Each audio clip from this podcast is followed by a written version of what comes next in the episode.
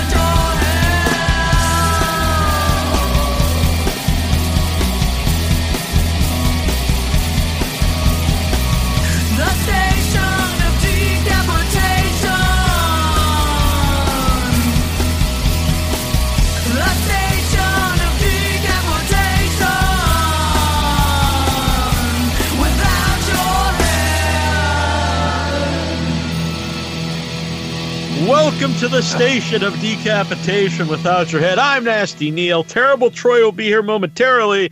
And right now I'm joined by Jenny, Jimmy Dempster. And he's a lot of cool stuff. We just showed his short film box, very cool horror noir. And he's got this is the coolest name for movie coming up soon Killer Babes and the Frightening Film Fiasco. It's very cool to have you here. What's up, brother? It's good to have. Thanks for having me. Yeah.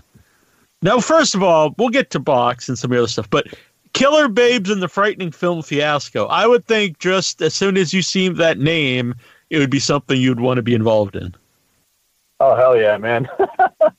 yeah, absolutely. I, as soon as I saw that title, I was like, my god, that is like, isn't that, isn't that the greatest fucking name ever? I love that. uh, and it's and the cast. The, what's that?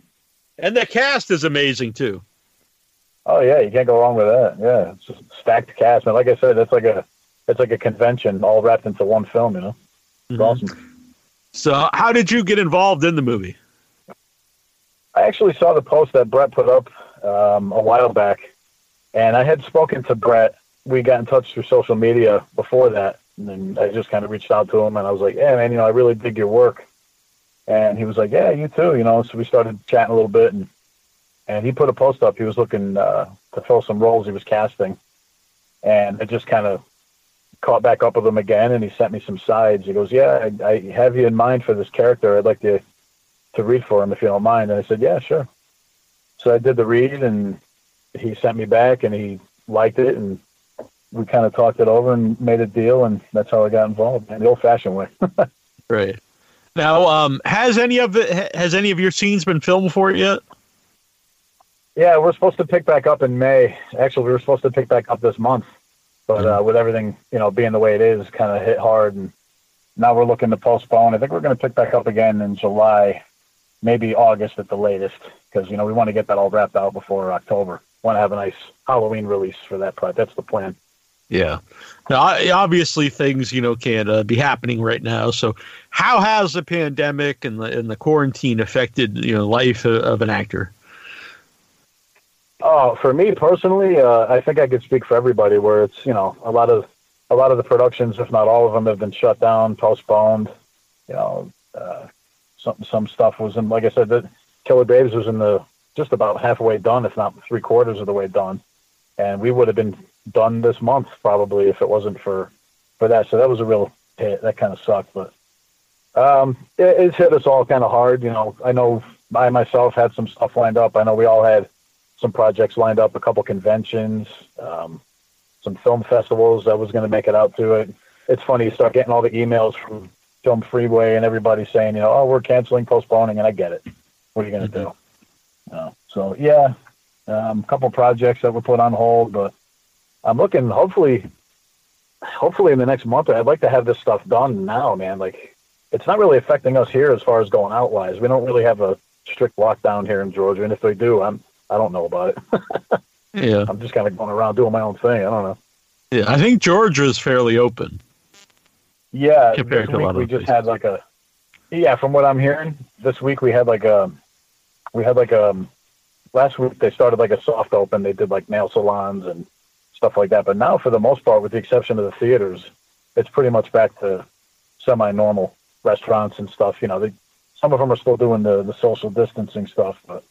For the mm-hmm. most part, it's you could still go out and get a drink with the guys and stuff and have dinner or whatever. Yeah. So is uh is Killer Babes being filmed in Georgia? Or where's that being filmed? Um, we this is the next part of it here is going to be in South Carolina. Oh, okay. Now, for, you know, uh, being in Georgia, do, do you most of the stuff you work on uh, filmed in Georgia, or do you have to travel around? Yeah, I've been lucky. Um, when I got started, I was in Florida, probably about five or six so years ago back, and I, everything, just about everything I got called for or I had to read for was being filmed here. As by the time I started to get into it, I was in Florida. It was like late 2012, and I was like, "Yeah, I'm going to give this a go," and not knowing that there was almost no major really industry being. A lot of the stuff was leaving Florida at the time and was coming here. Uh, by the time I found that out, I was about a year in, and I was like, "Man, I'm always getting called to go to Georgia." There was a lot of project I was uh, people were interested in or I was scheduled to be on or agents would submit you for stuff and then they'd be like, well, you know, you're in Georgia and it, it, it's being shot in Georgia. Can you get out here? And that was always a factor. I don't blame them. That you know, they want to make sure that you're going to be able to get out here and you can come out for a callback, which I've had to do a hundred times, many times. you know, it's always fun, but I like making that trip. You know, it's a nice drive and I just kind of got used to it after a while, but, uh, eventually we had to make the relocation. Mm-hmm. Well, you said uh, you broke into acting in 2012. Um, how did that come about? Was it something you were pursuing, or like what? What made you decide you want to become an actor? We were in Georgia for about three years. Uh, Georgia, Florida, my bad.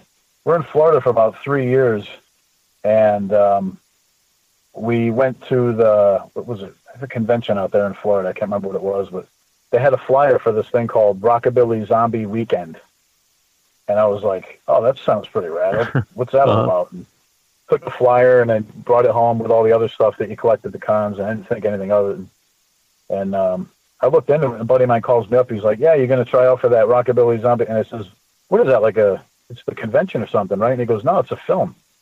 They're shooting a movie right here in Sanford, Florida." And we were like 20 minutes from there at the time. I was like, "Oh, no kidding!" And without any experience or any drive or anything. I just said, "Ah, what the hell? I'll go out and check it out." And I figured they were looking for uh, they were looking for zombies, uh, like you know, zombie extras and stuff like that. I was like, "Yeah, I'll go out." And I fucking love zombie movies, man. Mm-hmm. Old school Romero guy, you know. Yeah. So I went out and uh, they, I went in and they were like, "Yeah, we need you to read for these three characters," and they had me read for you know, at, a read. I, again, I had no idea what the hell I was doing. I'm like, what's a read? You know, like, uh-huh. like I you, you just take these sides, and I'm like, sides? What the? Completely looking back, I'm like, they were probably the probably some of the worst auditions you could ever freaking do in your life because I had no idea what the hell I was doing. But uh, but the long story short on that was from there, about a week or two went by. They called back and they were like, "Hey, would you like to come out and be uh, a zombie?" And it was only supposed to be for like a night or two nights, but that turned into like two, three weeks on that project. And I was just, I was just hooked, man. I was just completely hooked. I was looking at the principal actors and everybody else on set, and you know that MMA MMA fighters on there, and all Seth Petruzelli was on that set, and you know I met Jay LaRose on that set, and chatted with him a few times since, and I just got the bug, man. I was like, I want to do what they're doing. I want to have lines. I want to be a character, and you know. Yeah. So did you have any background in acting at the time? No, nothing. Like I said, I didn't know what what sides. You know, I didn't know any of Yeah. the terminology or any of that stuff. You know what I mean? So I didn't have any. Um, I didn't have any experience. I mean, I've been on a couple sets. Uh, my wife, before we were married, I think they were filming uh, the Kingdom of the Crystal Skull in New Haven when I was in New York at the time, Mhm. and we had gone out for that, and they were put her in a scene and me in a scene where they were uh, it was a '50s diner, and they were looking for greaser Bobby Sox types, and I was like, yeah, I get. We just happened to be there. We were just having lunch. and they just put us in the project and I've, I don't even know if we made it, but I never I never cared to look. But that was pretty much I guess the only onset experience. We were only there for like an hour Mhm. and then we were out of there. But nothing clicked there. I didn't think anything of it. I guess it, I don't know. It was weird, but for some strange reason, the zombie movie clicked, and I was like, yeah, I want to give this a run. Yeah. You know? Well, everyone likes zombies. Yeah, how could you go wrong? Right. We've uh, ter- the terrible one has joined us. Terrible Troy.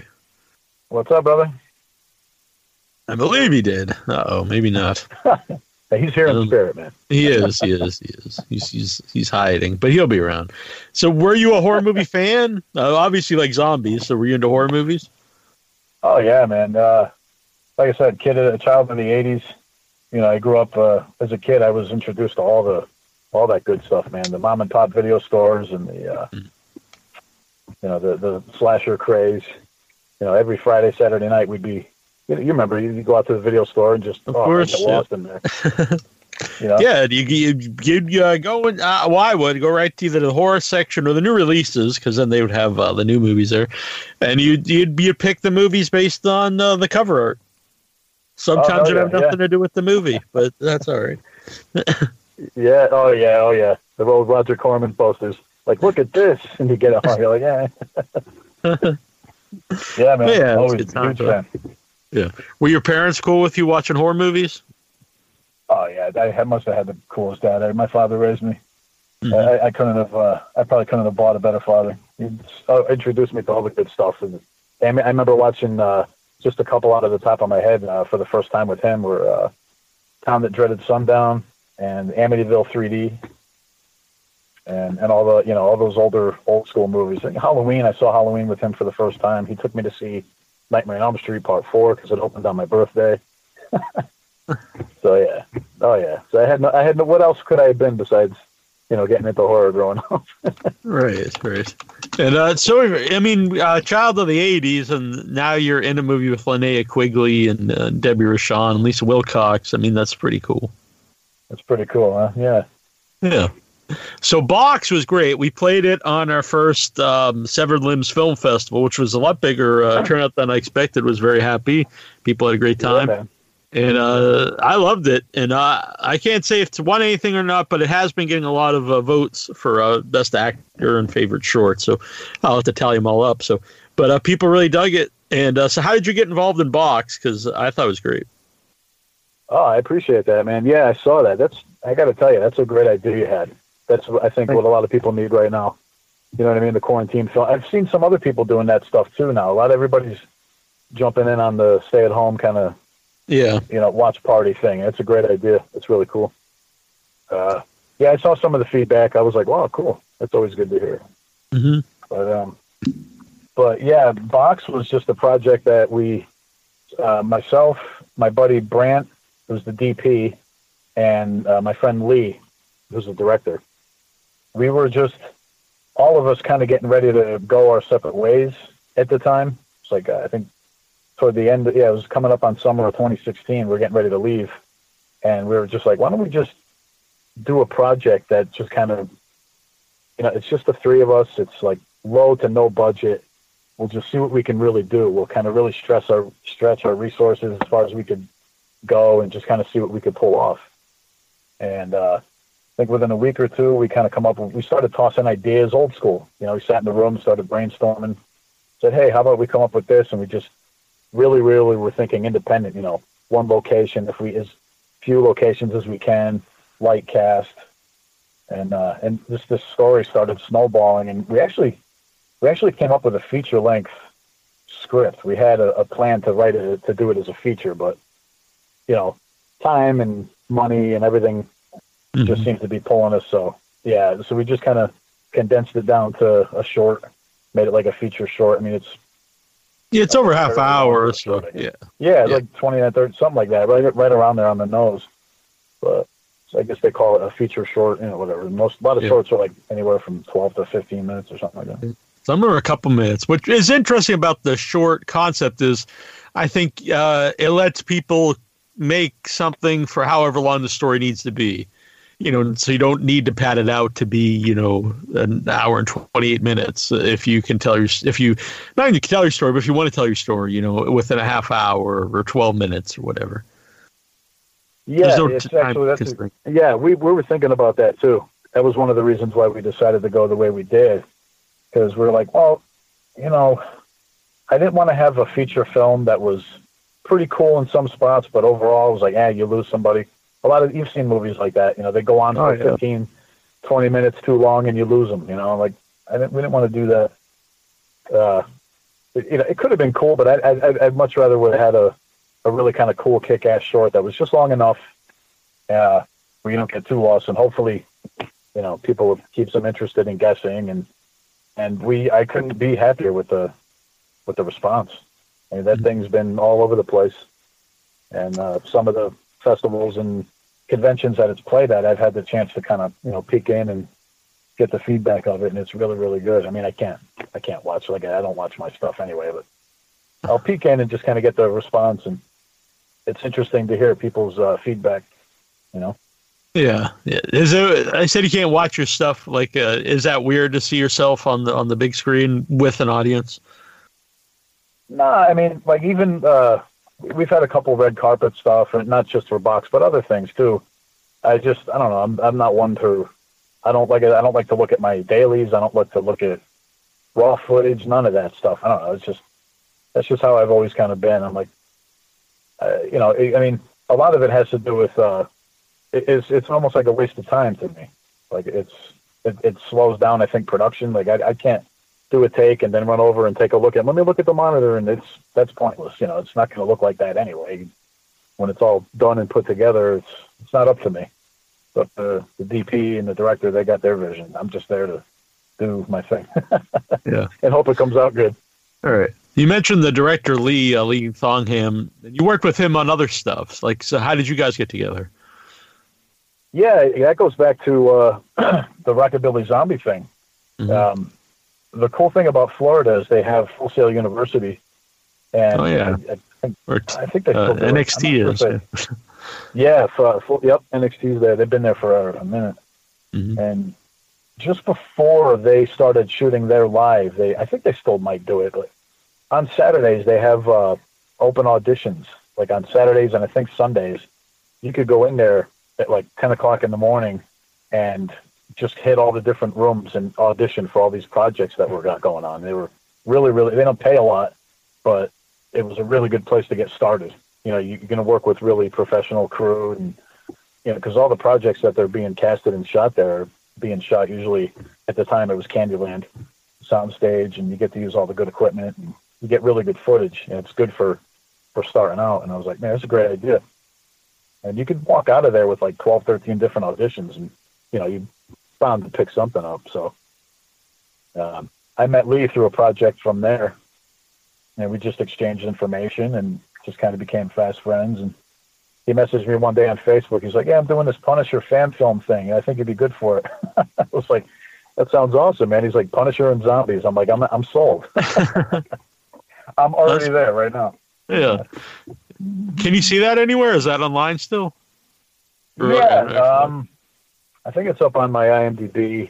I haven't uh, controlled my IMDb for a couple of years. It's been passed through different agents, so whatever's up there. Um, but yeah, I think it's probably still somewhere on YouTube. It might even be on my YouTube channel, but I almost never get on there. I got to get on there more of that. But I'll, I'll, shoot over. I'll shoot you over. Uh, I, I have on a hard drive somewhere. That sounds. Yeah, it's fun. like a three minute. It's like a three minute concept trailer we did. We never planned on doing anything. Obviously, you know, Marvel rights and all that. Right. It was just a cool little thing we did, and I was like, yeah, that was fun. Yeah, that's what I'm always. Um, I get that for like a fan kind of like film thing, but I never get when people make like either like a feature or like put a lot of money into a short because like you know, you can't sell it obviously if you don't know any of the, any of the characters or anything. So I never quite, you know, if you just make this up for fun, it's cool. But uh, like if you're putting a lot of money and time into it, I never quite understand it. Yeah, yeah, I know. I've seen it's crazy too because a lot of them are really good. Right. Yeah. Really, really good. You know, feature length and short films that are right up there with canon. You know, mm-hmm. uh, Never Hike Alone comes to mind stuff mm-hmm. like that. Yeah, you, some of that stuff you could put right in there with the actual. Yeah, they make them for you know, yeah. Yeah, because they'll have GoFundmes where they'll get like 150 grand or so, and uh, that's cool. And I just don't, uh, I never quite understand the point of it because, like, no matter how good it is, you know, what can you ultimately do with it yeah. besides just put up somewhere for free? Yeah, you're limited, and that's what we figured too. It's the same thing with the box. I'm like, well, if we make it a feature film, we have maybe a better chance of selling it and getting it to where another place and it with a you know because a lot of times people do stuff and it's just going to probably wind up on YouTube or whatever anyway. Yeah, you, you got to put money into that and these people with like millions of views and stuff on stuff like that, you have to have uh, some heavy duty uh, promotion to get that kind of thing going. But the yeah, you mentioned the Kickstarter and all that stuff. That's more power to them. That's awesome. But yeah, the yeah, I don't know why they would put like characters in there and like licensed characters. you can only yeah. go so far with that. Yeah. I see a lot of that too. Yeah. Yeah. Was uh, is this your was your daughter in box? Because I saw it other Dempsters in box, and Dempster's not the most uh, common name, so I figure they must be related. yeah, I think we're all related. There's maybe like nine or ten in the whole world that I've seen. yeah, um, both my daughters are in there. Um, I had them in there. It was actually, it was funny. It was um, that was talked about in the beginning too. They were like, oh, you know, we got this idea for the girl, and you know, do you want it to be your daughter? And I'm like, nah, that that would have been too easy. You know what I mean? Like, it's independent, and it's we're stretching as be, as much as we can every which way. I didn't want to be the guy who, you know, puts his daughter in the. I didn't want to be like, you know, Will Smith or somebody. Or, I don't want to be that. You know, it would have been the easiest thing in the world for me to put my daughter in there and feature her and all that stuff, but we ended up going with um, another girl, Bella Ulrich, who's a friend of theirs. Um, really good. Her mom's really good friends with Cherry and us, and she was great. I mean, they originally were going to offer it to her younger sister, who was even smaller, because the pro- the whole idea was to get the most innocent, youngest, kind of saddest reaction. Uh, it, you know, the, the innocence and the, and the facial expressions and stuff like that. Mm-hmm. Um, and her younger sister was originally chosen for it, but they ended up going with the older sister because the, the younger sister was too little. She was like four or something at the time, and she was just didn't care to you know about marks or to looking at the camera or not looking at the camera. Right. All right. And her older sister Bella's, you know, she does pageants and she's more into that, and so she just jumped right in right away and was a natural.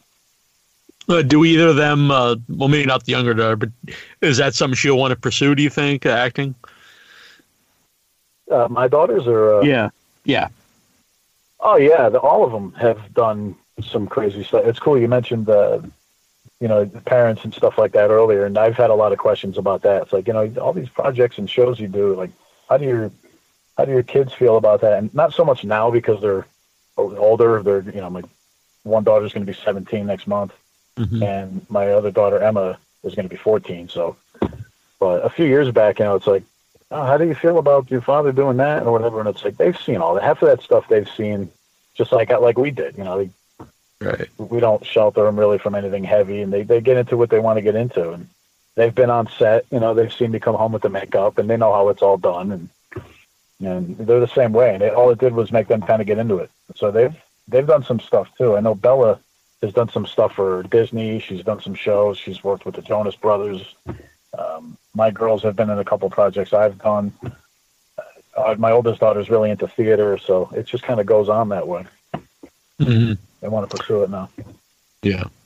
So um, you also did stunts, and uh, it looks like you had like a background in uh, in martial arts. And everything. so what, what were you doing before acting? Before acting, I was just kind of bouncing around from every job that I had. I mean, I got a massage therapy background. Um, that was keeping me afloat for a while in Florida. Um, but I mean, she's just about every job you could think of, man. Landscaping, construction, worked in the kitchen, restaurant business. so it's weird. It's kind of it's kind of this crazy leap. It's like, how do you go from that to that? You know? Yeah. I believe the terrible one is here now, Troy. I am. I was just All right. having some Oh, audio oh, there it is. difficulties. I am. All right, it's no worries. Just no I was worries. talking to you guys and nobody responded, so I was like, "Hmm, I think something's amiss." I didn't Well, hear anything. Yeah. Yeah. I, I heard it all. It just wasn't worth replying to. Are you just ignoring me? Okay, I don't blame you. No, I'm just kidding. Welcome to the show. Yeah, Why? Thank you. it's good to be here. We said earlier he was. He's been here. He's been here in spirit the whole time. I, well, I've been listening anyway, so I have heard the whole show. hey, That's- there you go. that's good. That's good. So uh, when you do this stunt, uh, so do you do your own stunts in all the movies? Yeah, so far until uh, until I get to like uh, somewhere where they're not going to let me do it, which hasn't happened yet. Because I don't, I, I don't know if it's because of it's a look thing or a lot of productions uh, you have to have a stunt guy. Like I remember my first uh, co-star gig was uh, a show called Devious Maids, or that uh, yeah the Devious Maids show on Lifetime, and I played a bouncer. And I come in, and they were like, "Okay, first team, second team, all this stuff." And a lot of the productions I've worked on, Independence, you, you know, you you don't have any of that stuff. I was like, wow, I got my own stand-in. I got like a guy, you know, a guy coming in who's standing there and they're lighting him, and he's roughly my my height and build, roughly. And I'm like, okay, cool. This is pretty neat. I'm just used, you know, you come from Independence and you're used to doing everything. You know, like I've pick up, you know, gaffing, rigging, picking up the rigging tapes, helping everybody move equipment. Right. You know what I mean? You just everybody pitches in. So it was kind of cool to have that kind of experience. But Mhm. that was the first time I've ever had a, a stand-in. But yeah, fights and stuff like that. It helps out having a little bit of a, a martial arts background. I competed years ago. I've always been into something: boxing, MMA, Muay Thai. Now, um, it just it kind of comes in handy for a lot of fight scenes, and I play a lot of characters that tend to get into the shit a little bit. So Mhm. it helps to have you know be able to take a punch, I guess. Have you uh, have you been hurt in any of the movies? Um, I got cracked a couple of times, but I mean, it's never anything that you you're not used to. You know, like I, you know, you get punched a, a few, a couple fight scenes. I got hit, uh, slammed into stuff. One night of fear, I cracked the back of my head off the back of the barn door. That was fun. that was more my fault because I was trying to jump with the guy, the dude Jason. He's a big dude, Yeah, but he's a big teddy bear. You know what I mean? So he picked me up and threw me into the door, and I jumped with him like wrestling. I kind of jumped into it Right. And he put he put like fifty to seventy five percent of his strength into it, and I cracked the back of my head off of it. I didn't feel it until later, though. I'm like walking around dizzy. Well, hope you're all right. Yeah. oh yeah, yeah, we're good. We've long since uh, we're all good now. Yeah. But yeah, I don't. Yeah. Are you a wrestling fan, by the way? Because I do see that uh, it was mentioned that you you look like Triple H. Yeah, I get. Yeah, I've always gotten that. Yeah, man, I've uh, I go all the way back, like uh, back as kids, like in the '80s. You know, Hogan, Warrior, all that good stuff, and then the Attitude Era. I fell off for a while. Um, I'm not entirely sure when. Probably in the late late 2000s, like when they started doing the Cena and stuff, and Uh huh. I think right around when WWE went PG was right around the time we moved to Florida, and I got involved with TNA, hmm uh, TNA Wrestling. Yeah. They shot right at the soundstage right by the house. So I just I got in I got involved in that. I, I Oh, got- really? So, what were you doing for TNA? I got more back into it. I was working security. Oh, okay, cool. Yeah. And I met up with Bob, who's uh, where's he? Where's he at now? He's not at Ring of Honor. He was at Ring of Honor for a while. Now he's over at the other promotion in Florida. Sure, the big one they got out there now. Jericho's there. Oh, the Oh, the AEW. Yeah. AEW. Yeah, I'm like Yeah. the name is escaping me. I you know I don't know. I we tune in every now and again. Um, it's I don't know. It's tough to it's tough to follow, especially now. I, I can't watch uh, wrestling without an audience. You know what I mean? Yeah, I agree with that. It's it's rough without without an audience. I'm a big wrestling fan, but it's hard to watch. Uh, uh, it just has no atmosphere without the audience. Yeah, I mean, a lot of those matches and a lot of those uh, big moments that you remember that a lot of that stuff is crowd react. I mean, it's theater. Mhm. You know, it's like uh, you know performing on stage for no audience. It just doesn't make s- doesn't make sense. Yeah, I mean, yeah, Hulk Hogan slamming Andre the Giant at WrestleMania three. If no one was there to cheer, it would not be uh, wouldn't be would not be nearly as memorable. Oh my God, no! That and my wife and I were just talking about this the other day too. Uh, we were in WrestleMania in Toronto for Hogan and The Rock, Uh huh. and Oh yeah, that's amazing just match. just yeah. the just the scene, just the scene in that the crowd. That's another one of those matches where they probably didn't touch each other for like the first ten minutes of the match. I didn't have to, Uh-huh. letting the crowd soak it in, and it was just I couldn't imagine something like that without the audience. No, no, it just it wouldn't. It really wouldn't have been much of anything, honestly. A match like that without the audience, Right? And, uh, it's all and the- and they really played uh, with the audience in that because going in, you know, Hogan was the was the heel, was the bad guy, and Rock was the the baby face. But the crowd went the opposite direction, and they they went with that, and Hogan played up to the crowd. You know, and if you wouldn't have that dynamic, it would have been a totally different match. Yeah, I love the fact that we knew that it was going to be Hogan Hogan once we went out there because at the time they switched like in the middle of the match. Hogan was supposed to be the big heel, but you know, depending on what time you play in or what town or wherever you're at, you're going to be different. Like now, it's the Roman Reigns thing. Last time I've uh, Yeah, he has. I- He's I not think- on anymore. But yeah, he's been gone for a while, I guess now, but yeah, but yeah, definitely he's a guy guy. people everyone food. Yeah. he's what they call uh, they they what do they call it uh, controversial or uh, polarizing figure. It's like the office really digs him and somebody there loves him, but the crowd's like, no, we're not having it. You know what I mean? We don't want him. We want this guy. That's that's when I get frustrated. I'm like, why the hell are they pushing this guy? And I, I start to feel like a kid again, yelling, yelling at the TV like this guy Yeah. sucks. Why are they pushing this clown? You know? Ah, all right, never mind. I Yeah. Well, it does. It you know, yeah, it does take away from like uh, um, in the '90s when they got behind you know Austin. It was like the crowd got behind him, then the the company went behind him. You know. yeah, But but now like they keep example. pushing people that the crowd really don't want. They don't want to see. You know, and uh, it's very. It doesn't make for a good atmosphere either. Like if the the main good guy of the movie, or I would say movie, but it would be the same way. If the main good guy of a movie or TV show and everyone hated him, it, it wouldn't be a very you know fun thing to watch. No, not at all. And I, I, Austin's probably the perfect example of that. Austin, uh, a lot of guys, they just uh, Daniel Bryan. You, you know, trying to tell me he was in the cards. You, you know, you think, you know, Vince was, uh, and the guys had him like on the table as far as like he's going to be my next world champion. I don't think so. Yeah, no, that was just one of those the, things where it, it, you couldn't ignore it after a while. That yes movement shit, and it was like the people spoke. Rock too, even the Rock when he flipped, they were like, you know, they were trying so hard back when he was coming out. I think like the mid to late '90s, whenever it was, early '90s, when he was coming out smiling, pineapple haircut, you know, grinning, and you know, I'm a baby face, and people were just like, "Fuck you!" Like, no. You know, they're not buying it, and you got to buy it. You can't bullshit the audience. The audience Yeah. gets it. They either Yeah. feel you or they don't. You know what I mean? Yeah, they got behind him when he was a bad guy with the uh, the Nation of Domination, and then you know, Yeah. but then, but like I said, they would listen to the audience because then it was obvious people started to like him, and so they ran with it.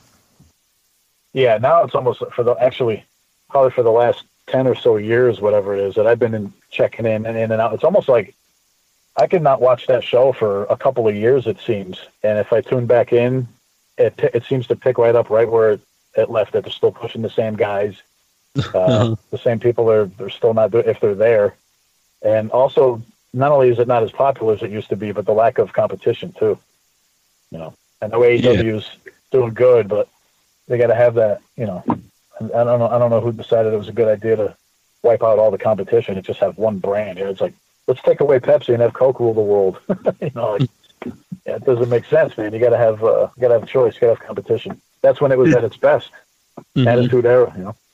Did you ever want to uh, become a wrestler yourself? No, I never thought about. I never thought about that. I've uh, done some bumps and I did some spots and stuff like that, but never. Uh, I don't know.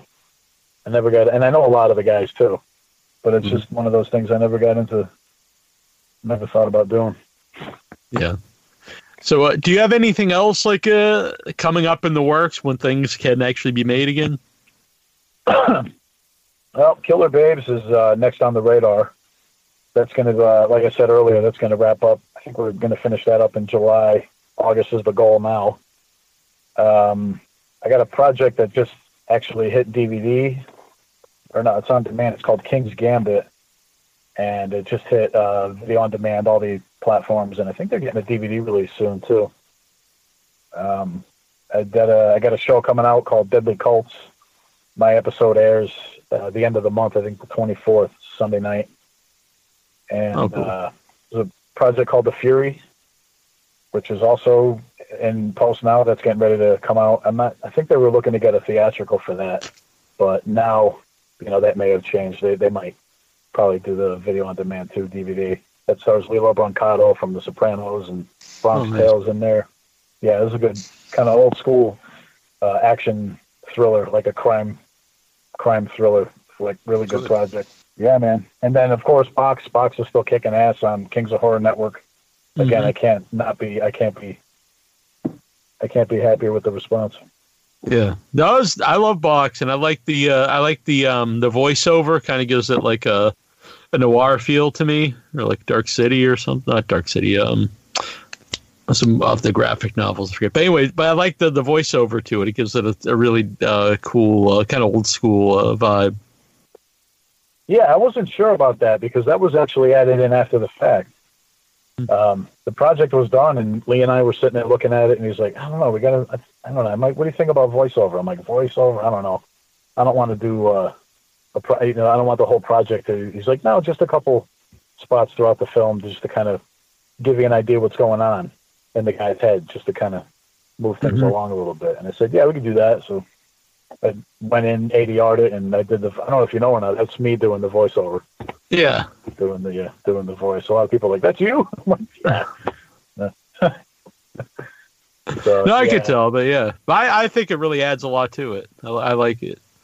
It's very Yeah, I wasn't sure at 1st Uh-huh. Yeah, I wasn't sure at first, but once I said, you know, again, that goes back to what do I know? Because it's like they have a vision, um, and he had it in his mind where he was going to place it in certain spots in the project. So I was like, yeah, all right. Once you see it, you're like, okay, boom, that clicks. That makes sense.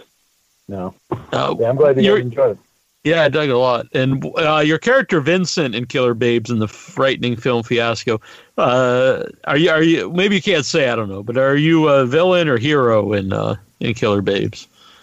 Oh, I'm a total straight up douchebag. Oh, all right, all right. And my character was one too. No, Oh, okay. no he's not. he's an asshole. And Vincent's not that bad. No, he's uh, yeah, he's um, he's not the type of, he's not like a straight up villain, I guess per se. He's, you know, he's just uh, a a guy out looking to have a good time. hmm Very cool. Yeah, I got it's cool. Got some uh, got a cool scene with Linnea, and I got some Oh, nice. with her. So that's that's always awesome. But again, the cast, such a that movie's gonna be awesome, man. You guys are gonna dig that. Yeah, looking forward to that. Our friend uh, Tristan Robinson is in it. Uh, a lot of former guests are in it. So it's uh, Yeah. yeah, pretty pretty packed. And it's got an amazing name. Yeah, hell yeah. Yeah, you know exactly what you're getting into with, with a project with a title like that. Right. Yeah, and I've seen uh, Brett Mullins uh, some of his other movies. I really liked uh, Bloody his Bloody his movie Bloody Ballet. Uh, ballet. I thought that was Yeah. really good. So he's uh, yeah, he makes good, cool man. stuff. He's got a great eye. His Mhm. uh, his stuff's really good. Like I said, I always say it's like a Fulci and Argento. You know, like those are his. That's what I get out of a lot of the projects that I see when I watch his films. Splashy Yeah. colors and the neon. Yeah, Hmm. good stuff. What ki- what kind of stuff do you like to watch currently? Um, I- horror. I'm always into horror. Um, I'm actually looking for some more stuff. I, people have sent me some recommendations. Um, like uh it's funny the, the American Horror Story. I just recently got into that for the first time uh, the, uh, over the was it over the summer or whenever it was with the 1984 season, Right. the latest season Yeah. they did. I was like, man, this is actually good because I got into the Scream Yeah, I Queens like show that and I one, had no idea it was the same dude. I was like, yeah, this is good, man. I, I just like the throwback, Mhm. the throwback vibe to it. But Yeah. What's Yeah, cool about that show is each each season is a different, you know, uh, story arc. Yeah, so you don't like a have to watch every season. Yeah. So it's not like if you, you a lot of shows you couldn't just start watching in season five or whatever because you'd have no idea what's going on. But uh, you know, you can watch those seasons out of order or what, or just watch particular seasons you're interested in. yeah, yep. I might actually go back now that we got some time. That's one of those projects, one of those shows that I kind of put on the list to go back and check like Coven. I heard is a good one, and there's like there's different themes. hmm I want to check out. Yeah, check Yeah. out the um, what what's the one the uh, oh, yeah, I like the Freak freak Show. show, season. Freak yeah, that Show's the the best Freak one, Show, I yeah. think. Seen that. It's crazy, man. I've seen all the ads and stuff. I've kept up with it over, but it was just one of those. There's 150 million shows that I, I still want to see that I never have gotten around to. Yeah, it is. So Yeah, it is content. kind of a golden age of uh, series, I think, and uh, there there are so many though it is that you can't really watch them all. But in modern day, you can actually binge stuff. Like back in the day, if you missed a, a show, you probably just weren't ever going to see it. Yeah, Oh yeah, like the the wrestling thing we were talking about earlier. It's like Mhm. that used to be talk about uh prime time. Like people would leave, we, people would leave parties and shit because they're Right, be home by nine nine Yeah. o'clock.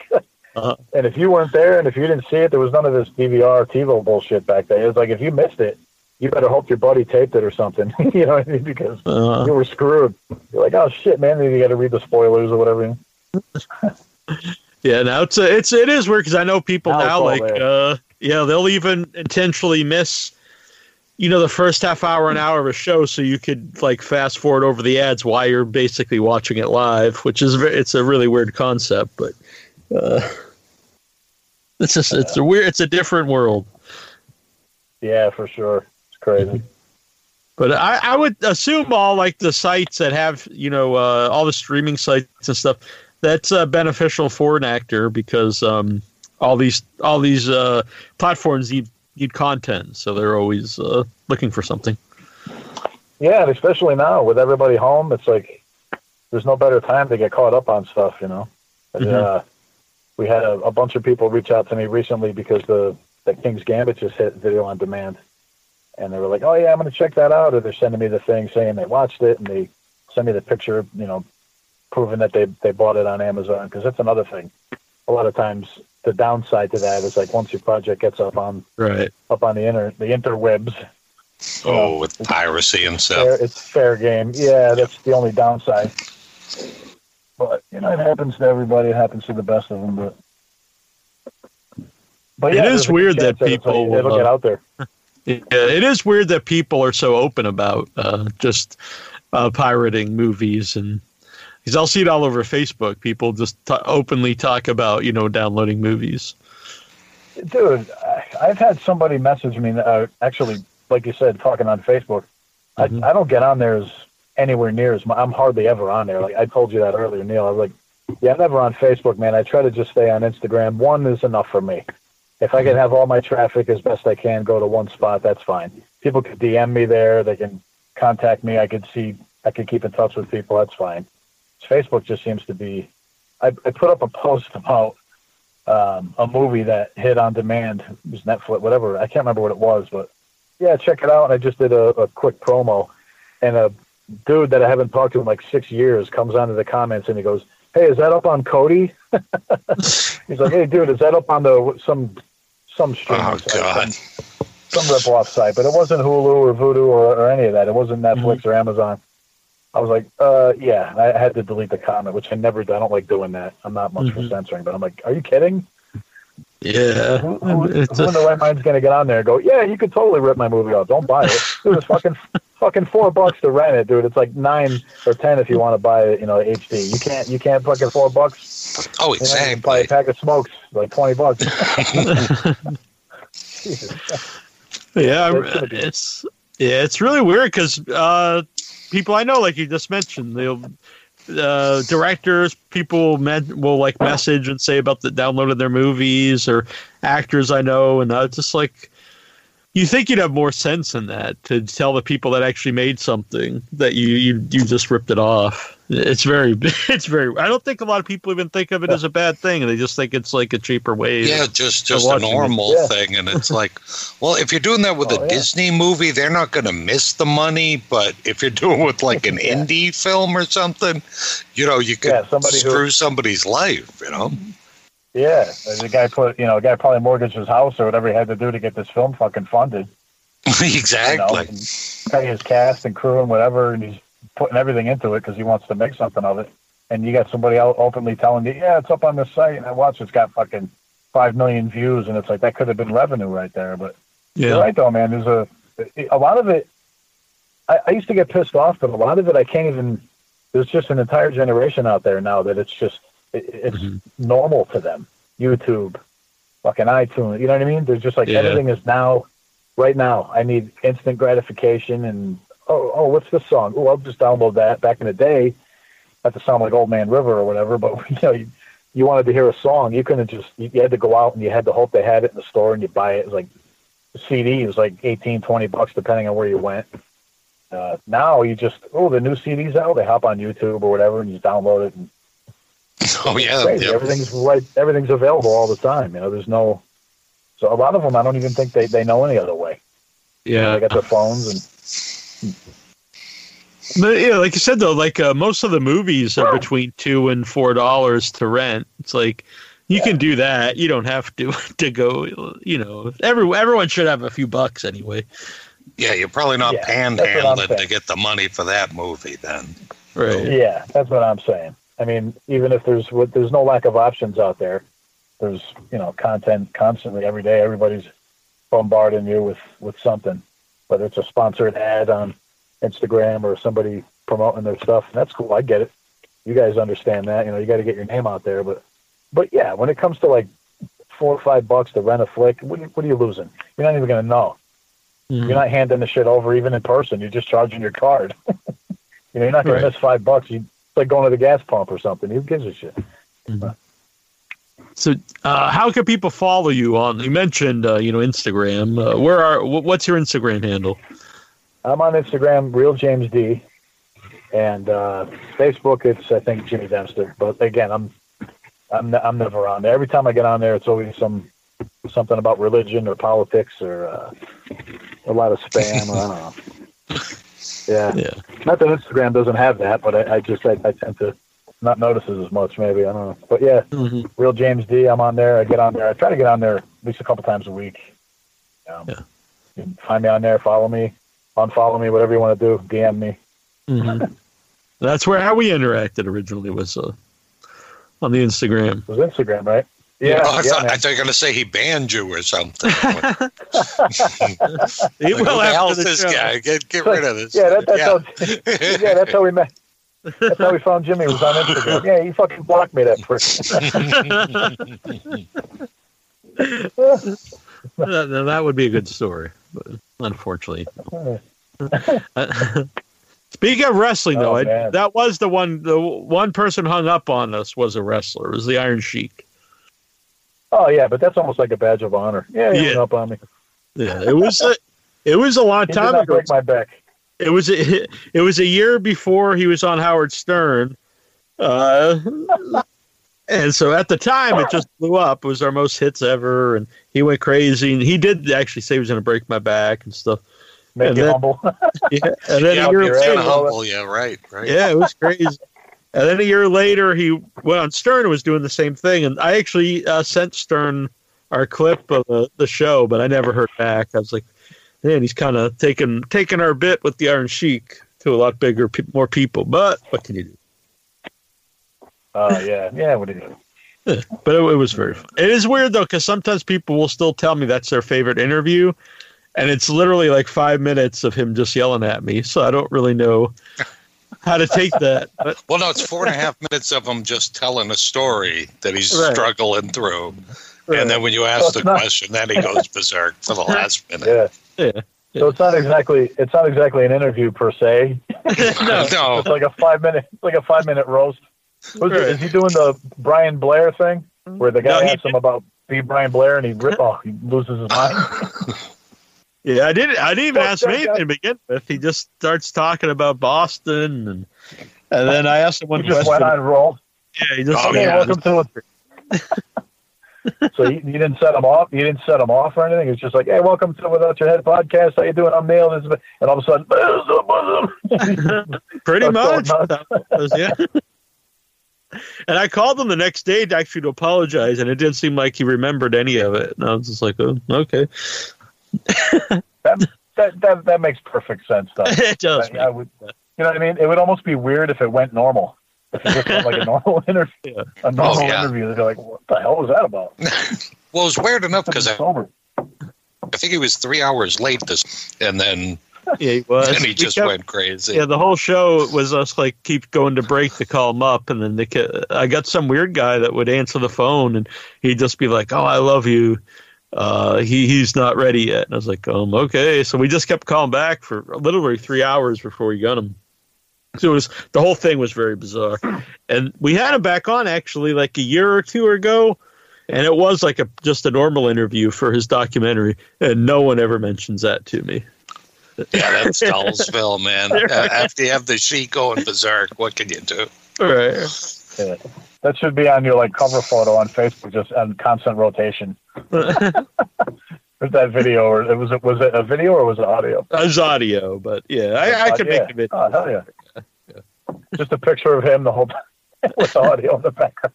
Uh-huh. That's funny as hell, man. Yeah, I'd, I'd like to hear that. They, we did Awesome. a, uh, a convention. We did a convention in Florida years ago, and we ran into Gary. It's kind of the same story. Um, I run into Gary Busey in the green room. Uh-huh. We had to take a break, and he, oh yeah, funny fucking Gary Busey story, man. We're sitting there bullshitting. He's having a good time, laughing, talking.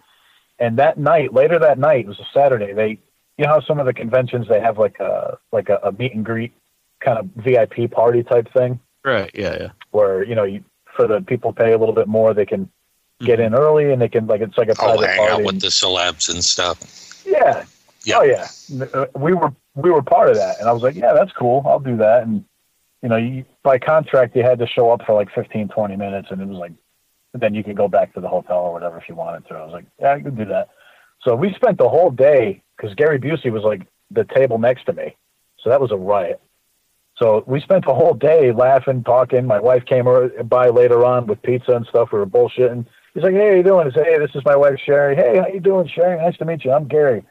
And uh, and fucking, knows her. We're having a good time. And then cut to later on that night, we get to the party, and we're sitting there talking. And my wife walks in. She goes, "Hey guys," because she had to step out to get a drink. And she comes back and she goes, "Hey guys," and he looks at her and he goes, "I'm on break. Don't bother me. Come back later." and he just walks away. I was like, "Are you fucking kidding me?" My wife was like, "What the hell was that about?" He's like, "I didn't think we were going to be friends for life or anything for the rest of our lives." But what the fuck? You know, he's like, "No, he's just you know." And I had to come up with some excuse. Like, I don't know what it was. I don't know if he just snapped. He, he, I think he thought that she was just a fan. He's like, "I'm off the clock. You know, don't bother me or whatever." I'm like, "Wow." we we we ran into Jake Busey later that night, his his son, because he was there too. And uh, Sh- Sherry goes, "Yeah, we just met your dad," and he goes, "I'm sorry." That's awesome. Whatever he did, I'm sorry. He just knew that. He just automatically assumed that he said or did something. Uh-huh. He's like, "I'm sorry," whatever he did. And I, I told him, I'm like, you know what? It's like the Iron Sheik thing, man. It's like I would have went home later on. I would have been like, man, Gary Busey's like the coolest fucking guy. And then later on, I would have been like, you know what? It's kind of it was almost weird that he didn't actually Right. do something crazy because that's last 15, 20 years. That's all anybody thinks about. Like Gary Busey, oh, he's fucking nuts. Know, Uh-huh. that shit, I I was dying. That, that made the whole weekend. Yeah. yeah.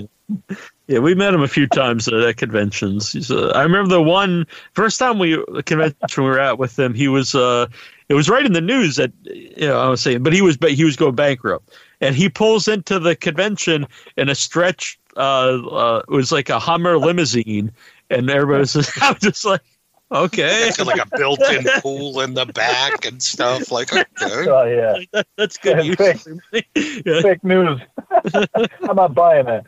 Uh, so it was very fun. I, I was, I think it was, I forget who. I probably shouldn't say who, but they told me they were in the airport with him coming to the convention, and like he kept hiding behind plants, and he was like, "What are you doing?" He's like, "Oh, I can't let the uh, the paparazzi see me."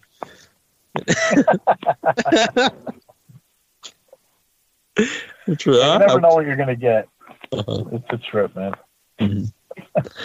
Right. So anyway, it was good to have you on, and I look forward to seeing uh, this. I oh my god, how how can I forget the name of the movie? Killer Babes and the Frightening Film Yes, Fiasco. don't forget that one. There it is. Yeah, for sure, man. And uh, I'm looking forward to seeing any, any of your stuff when it, when I uh, get the chance. It was very cool to uh, talk with you. Oh yeah. Yeah, Thank hell so yeah, much. man. It's good to finally go. Absolutely. Thanks for having me. It's finally good to get on and chop it up with you guys. Looking funny. So yeah, Very definitely We'll have to do come back next. Yeah, whenever, whenever you. Well, you've got a thousand different things coming Right. out, so pick a time and come on back with us. Yeah, I'd um, actually I, I said this to a another show earlier. I was like, I'd like to do something either from set once we go back and we pick back filming back up because that's the next project. Um, I, that might even be the last one for the year, depending on how this goes. This whole you know Corona shit, but uh, yeah, it's tough to tell. There was a couple other things that were scheduled, but it looks like this might, for at least for now, might be the one that finishes out the year. Um, Yeah. I'd like to do something maybe from set or uh, or That'd even after cool. or Yeah. you know that'd be kind of neat. We could probably even get some of the other cast there and kind of do something at a live Huh. show or whatever. Yeah, that'd Yeah. be Something fun. cool Yeah, that'd be fun. from location. I appreciate that. That'd be a good time. Mhm. Yeah, definitely. All right. Well, we'll talk to you soon. Thank you for doing this. Yep. Thanks you got again. it, man. Absolutely. Anytime, guys. All right. Take care. I'll see you later. Bye. All right. Bye bye.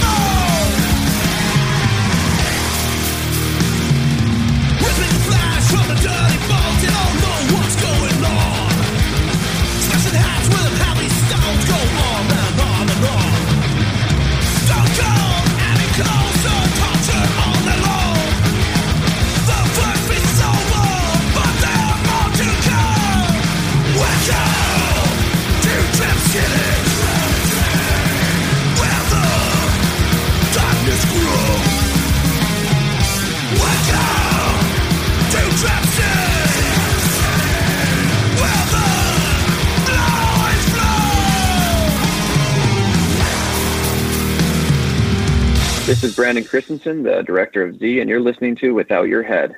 Welcome to the station of decapitation without your head. I'm Nasty Neil. And I remain terrible, Troy. hmm And we're joined by Tara Hutchison of the Antimony tapes, which we're going to be talking about momentarily. And it's very cool to have you here. Thank you. It's great to be here. You're Yeah. welcome. For people not aware yet, can you explain to them what the Antimony tapes is? And hopefully I pronounced it correctly. Yeah, actually, you did. I'm really impressed. Most people uh, say, "What is it? An- Anta, anta what?" But um, yes, you got it. It's antimony. Uh, so antimony, um, basically, it's um, weird people making weird movies for weird people in Arizona. Uh, See, well, that's why it fits right here. We're, we're very weird people. That's good. All right.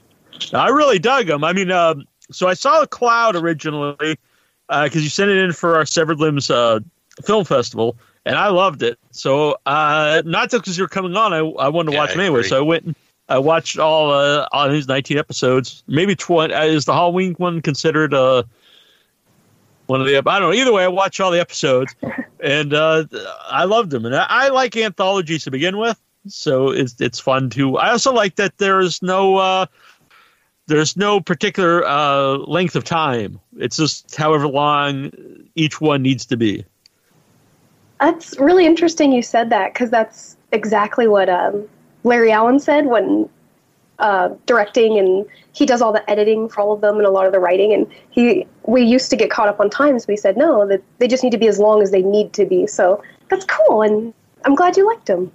Yeah, because I I think everyone's seen stuff that's you know padded out to be a certain length of time. Either if it's going to be an hour and a half to be a feature length movie, or even like if you're watching, you know, an anthology series where it's going to be half hour or something. And sometimes you only have, you know, a 10 minute idea or a five minute idea. So why not just go with that? Yeah, that's true. That's true. So how did you get involved? Were you one of the original weird people? yes. yeah, definitely one of the uh, original weird people. Um, so we uh, had always wanted to do film. Um, our kind of artist group, uh, we all met in various ways across um, anything from theater, fashion, um, film. Uh, we all met and we all kind of had a similar dream to make movies and entertainment. So we just decided to turn our training to make movies into a product or into entertainment for people because none of us went to film school. So uh, we just kind of used the Antimity tapes as an opportunity to be able to learn and then also share our journey kind of along that way. So we actually ended up uh, doing them actually every two weeks. So they were all written, cast, and filmed in a two week span. Oh wow! Yeah. See, I, uh, how how does that process work to get them all you know together in two weeks? Because I would assume some would be harder than others. Oh yeah, some of them, some of them definitely were ones you wouldn't think would be a hard one. You're like, oh, this one we got it. You know, we have the location, it's all cast, and then you know something crazy happens. So literally the day before, you know, doing rewrites or recasting, and just really being resourceful because I think that's good. You know, good learning experience. Um, I love '80s movies a lot, and that's uh, one thing I always liked about when you guys would interview uh, makeup artists on here, Mhm.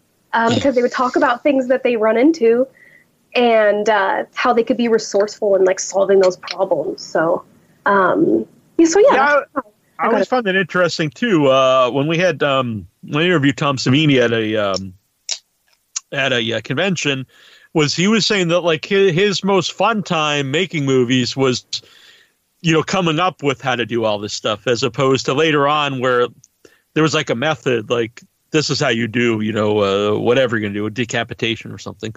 And uh, just you know, if you if you before there were rules to this, it was kind of coming up with, you know, how, how you're gonna how you're, like the problem solving, I guess.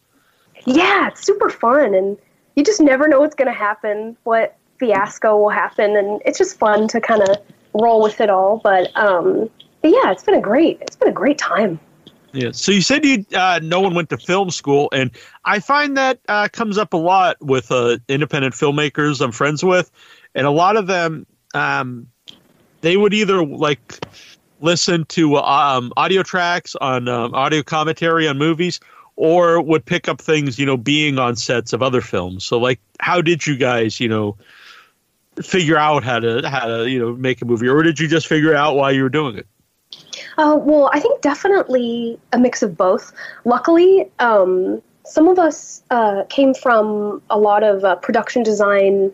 Like me, for example, um, I did uh, acting for about 15 years. I did theater. I did a little bit of film, voiceovers, and things like that. And some of the other crew members had um, done fashion photography, fashion design. So we kind of used those skills that we learned to be able to contribute to costume design or set design to make it a little bit prettier from the principles we learned because it, it's pretty similar. Plus, we had a lot of contacts um, for actresses and models, and we just kidnapped them and made them be in our movies, basically. Uh-huh. um, a lot of the people in a in, in the Antimity tapes um, actually have never acted before, uh, so it's really cool to see how capable people are of doing those things without any tr- training when you're just having fun and being resourceful along the way. Um, but yeah, I definitely think uh, we definitely had a little bit of previous knowledge from those things, but definitely learning some stuff along the way. I mean, I've definitely made some mistakes and learned a lot, but um, yeah, it's pretty cool. Yeah. So besides uh, acting, uh, like what are your role in Antimity tapes? You personally? Oh yes, for me personally, um, so I do the production design for the Antimity tapes. So, um, like Cloud, for example, uh, you know, just designing the the way the set would look, the feel of it, the overall colors and things like that, how the makeup would look on the characters. So I just design kind of do a lot of like world building Mhm. with it. Um, a lot of the Intimate tapes kind of have that. I'm sure you saw that general theme of like everything's gross, kind of. Right, know, right. Like, like Cloud was really gooey and just gross, and hmm. every I just I don't know. I love the idea of characters and people being just Gooey and gross. yeah, they haven't slept in days, and they're just they're not well mannered, and they eat like crap, and they do drugs, horrible things, you know, Who who isn't into that? right? Right. Especially if you're listening to Without Your Head, I think. yeah, Yeah, that's our core audience right there. Yeah. yeah. So uh, so the episodes are on, are on YouTube. And uh, so what has the um, feedback been like since you guys started doing these? it's pretty good. I think definitely people um, are uh, definitely grossed out by a lot of the things. um, I think that uh, it's it's been interesting because a lot of times I, I think people don't realize how fast we made them. Um because you know, like I was saying earlier, they're cast, shot, edited, and sometimes written within a two week time span. So we have 14 days for the whole crew to get it done from start to finish. Yeah. Yeah, so I think a lot of uh, the reactions like, "Oh, it's great," but it's like, "Wait, no, you don't realize I didn't sleep for three days, and you know, I was literally like covered in blood for two days because of the set, you know, or things like that." So, um, you know, I think this kind of reaction, it's just fun to be on here, being able to to talk about it, you know, because it's kind of the first time um, that I've been able to describe the whole process. Yeah. So when you are building, you know, world building, like you said, uh, something gross and, and gooey and bloody and stuff. Well, where do you get the goop and blood and and uh, and and gooiness? Oh man. I wish I could say that I had like oh you know A vat of goo. yeah this is the goo this is the professional goo we use for the you You know go down to Goo R Us and pick up whatever slime you need. yeah like the vat of slime you know. Um i'm i am looking for a good slime. I've heard that you know in alien they used ky jelly Uh-huh. for the alien spit. Um so i think for a lot of the things that i used i had to improvise like for cloud cloud for example. So gross. I literally uh i was gagging in one part when um the part where they get the oh i don't want to ruin it. Okay well one part um where something happens you know? Uh-huh. we had one take. Like it's like hey guys you know we have literally one take at this so don't mess it up. But we have to do the makeup right away and we have to do the effect. So i found a jar of coconut oil because coconut oil you know we know how different different temperatures it hardens and it's- Yeah, I actually, you know I was just say I have a thing of coconut oil here in my room, but that sounds like I'm up to nefarious acts. But I actually, uh, on, on on on my face because it actually, uh, if I I have dry skin, but I know in the summertime it actually turns like totally liquid. It does, and it's so Uh. gooey and it's so gross because it, it will be solidified in some parts, so it almost looks like melting fat. Right. So I know was like, hey, you know, if someone's gonna be melting, you know, let's get some goo and that's greasy and gross and maybe looks like fat. And so these poor actors were such sports because they just they didn't complain even once. I'm like, hey man, mind if I scrub this goo on your face? and they're just like, all right, man. And I'm just trying to do it. And it's just mixed with blood and liquid latex and just toilet paper and like everything, like literally everything we could do. so that's some of the sources of goo. So it's all kind of trial and error then, huh? Oh yeah. Um, Yeah. yeah, definitely. yeah. Where do you guys film these? I don't know where you guys are located. Uh, so we're located in Phoenix, Arizona. Mhm. a lot of actually, I would say, hmm, uh, we have a studio in uh, Phoenix. Um, it's like um like this artist studio that we rent, and we shoot most of the most, if not all, the episodes there. I think there's only a couple that we haven't, and it's kind of crazy because it's it, like cloud. Um, and I could use Snap. Um, I don't know if you remember that one. Snap was the one about the the bed witches, is what we call them. Yes, yes. Uh, they're, they're just a piece of shit lying in bed, ordering people around with just limitless power, you know? um, so we filmed all of those amidst others at our studio, which is actually really small. I would say it's, um, I don't know, maybe 16 by 12 feet space that we're filming these in. oh wow. Yeah, Pip and Molly. Man, those actors were troopers. They actually the AC uh, went out during the filming of that one in that small space with all the crew in the middle of summer in Arizona, and so we're just crammed in the space, just busting it out. So, um, so yeah, we film it pretty much all in a studio. I've never been to Arizona. I was going to actually go there for Mad Monster Party, which is a very fun convention I've been to in other parts of the country, but I don't think it's going to happen now because of uh, what's going on in the world. But uh, but if I'm ever out there, it would be very cool to uh, to meet the crew of uh, of your stuff, Antimity tapes. Oh, you have to. Arizona's awesome. And it has like Arizona has this crazy like underground community that Uh-huh. a lot of people don't know about. That there's a huge horror, goth, industrial, um, drag scene out here that's insane. That is not advertised. That people don't know about. Mhm. Um, that's cool. You mentioned Mad Monster. Uh, we actually had a booth last year for oh, really? Oh, Mad awesome! I love. I'm, yeah, I'm a big. fan. I love Mad Monster. Eben Yeah, McGarr runs times. Mad Monster. Uh, he he let us film our uh, uh, feature film we filmed in February, which right before all the things happened in uh, at Mad Monster in um in Charlotte. But yeah, I love Mad Monster. Oh, how cool!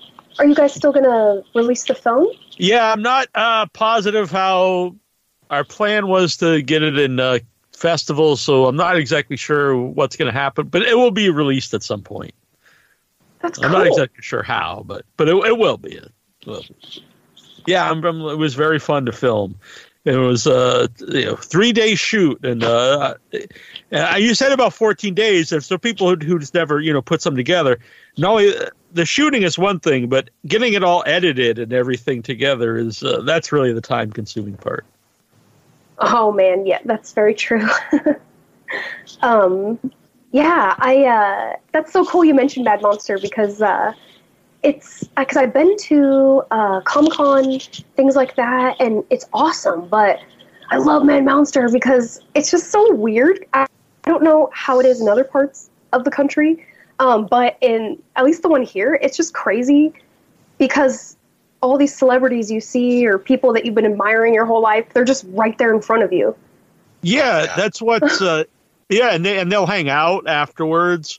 So it's like you know you can go and you know, uh, not everybody, but a lot of people hang out afterwards. You know, at the, at the after party and stuff, and it really is uh, the party atmosphere. You know, on Mad Monster, and it's uh, and uh, I what I like about the fest, the convention, especially Mad Monsters, they all um, everyone's like equal there. The uh, the guests, the celebrities, uh, the vendors, you know, everyone's hanging out together, all kind of sharing their same love for, for weird and, and horror and horror in general. You know, It's so true. Um, I mean, I know I've definitely humiliated myself many times because I, I didn't know that you could just like walk around with drinks there. oh, so Yeah. I'm just like walking around drinking more than I should have because I'm Uh-huh. a lightweight and just going up to celebrities and harassing them and humiliating myself. I think one time I just like went up to the booth of like, oh, I wish I remembered his name. I feel so bad I don't. Um, but he was in um, Fright Night. That actor, the uh, Chris the Sarandon? kid, Oh, Uh, wow. oh, um, Evil Ed. he was, he was there too. Uh-huh. Chris Sarandon was there too. But oh, okay. Yeah, but the, the the guy played the kid, and he was also in uh, Mannequin Two. Uh, Oh, I, the I know what you kid. mean, but Yeah. I was thinking Evil Ed too, Neil. yeah, William Ragsdale. Yeah, there you go. Yeah. Wait, there's an Evil Ed Two. Oh, no, no, I meant uh, Evil Ed as Neil well. had said Evil Ed. and so I was thinking that as well. Oh, You got my hopes Evil- up. I know. Evil, Evil Head 2, Electric Boogaloo. I I never saw Evil Ed before, and Uh, oh, that movie's so good. Yeah, Oh yeah, it's fantastic. It's uh, one of my favorite '80s uh, vampire movie. But and you know, I think it's it's before its time because people talk about Scream being self-referential about the horror, you know, like the rules in horror.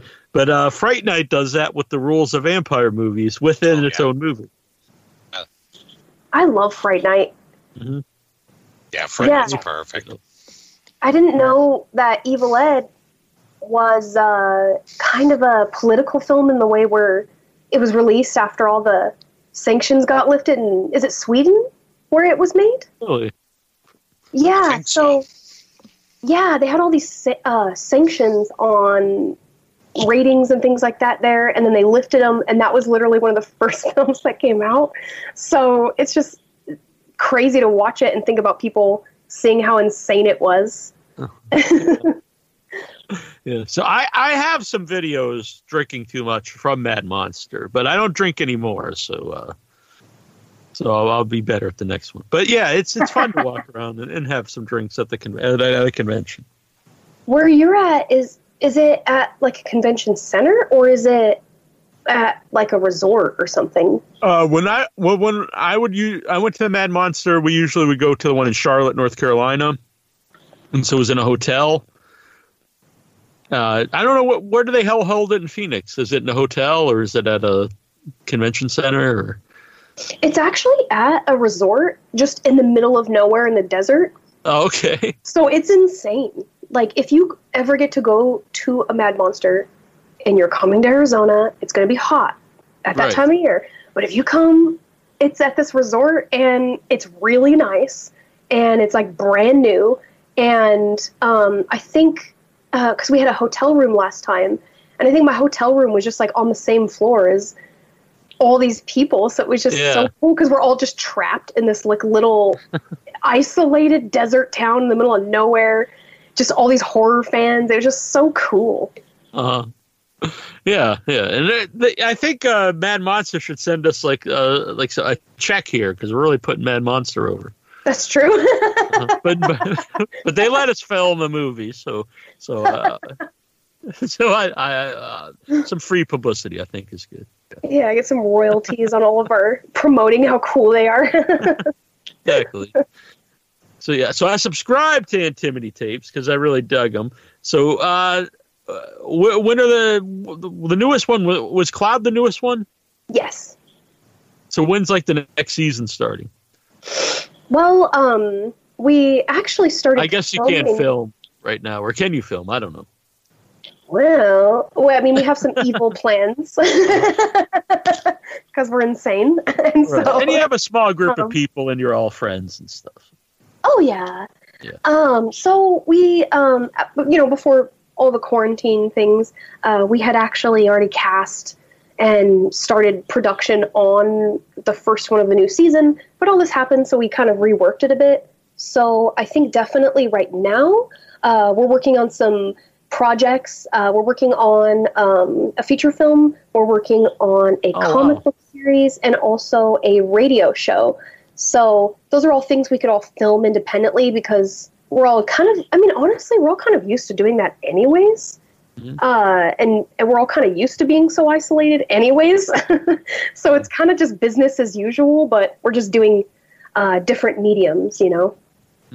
So the feature film will it be uh, one story, or is it going to be like an anthology of you know of shorts? It's definitely going to be one story. Oh, very cool. Yeah, Ah. so it's exciting. Yeah, how far along is that, or is it just like in the, you know, uh, do you have a script for it, or So right now we're just uh, developing everything. yeah, Um, so that's kind of the stage we're at right now. We, we know what we want to do, we know what's going on, but we're just like developing all of it for next year. you have to start uh, right now. Start you know saving up on Goop. you have to be prepared. Just a big it, sir. Right. we need Practicing 90 with minutes. different things. right ninety minutes of Goop. Yeah. I mean, I think I've actually used Vaseline on people's faces before because Vaseline works really good as sweat. Okay. Oh, you meant in the movie? I thought I was thought I thought you were talking about your personal experience. Just walking up to people and smearing like stuff on them. Hey, how are you today? Oh, by the way, guys, here's all the See if this does anything for you. here's a use. um, yeah. So uh, I've actually. I guess that's better than um.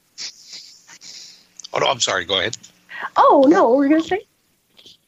Oh no, I, I was going to ask Neil because I know that um, Michael Rappaport from the Greasy Strangler, he said that the that the stuff that they used on him oh was- yeah, it was like was some- it? It was horrible. He said it was just a terrible experience. yeah, because it was like something that was. I, I don't remember the story. yeah, like yeah, that. exactly. It was like an. It, was, And it wasn't icy hot, but it was that kind of thing that they put all over him to look greasy, and like it, like I think it burned his skin, and I don't Yeah, know. it burned his skin. It burned his eyes. It was hard to breathe. And like, wow, that's that's a great time. Yeah. But I guess it really looked good on camera. You know, it's like, wow, it looks like a great grease on you. Like, oh, good, thanks.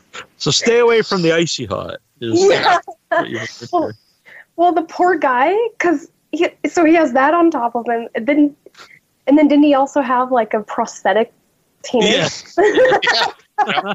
Yeah, so he's got that, and and then they actually put him through the uh, the car wash thing, which just you know, like, hey, if you got a seventy year old guy, let's throw him in a car wash, cover him in icy hot. Like, I don't know why he'd ever want to star in another movie again after that. it sounds like punishment for something, you know.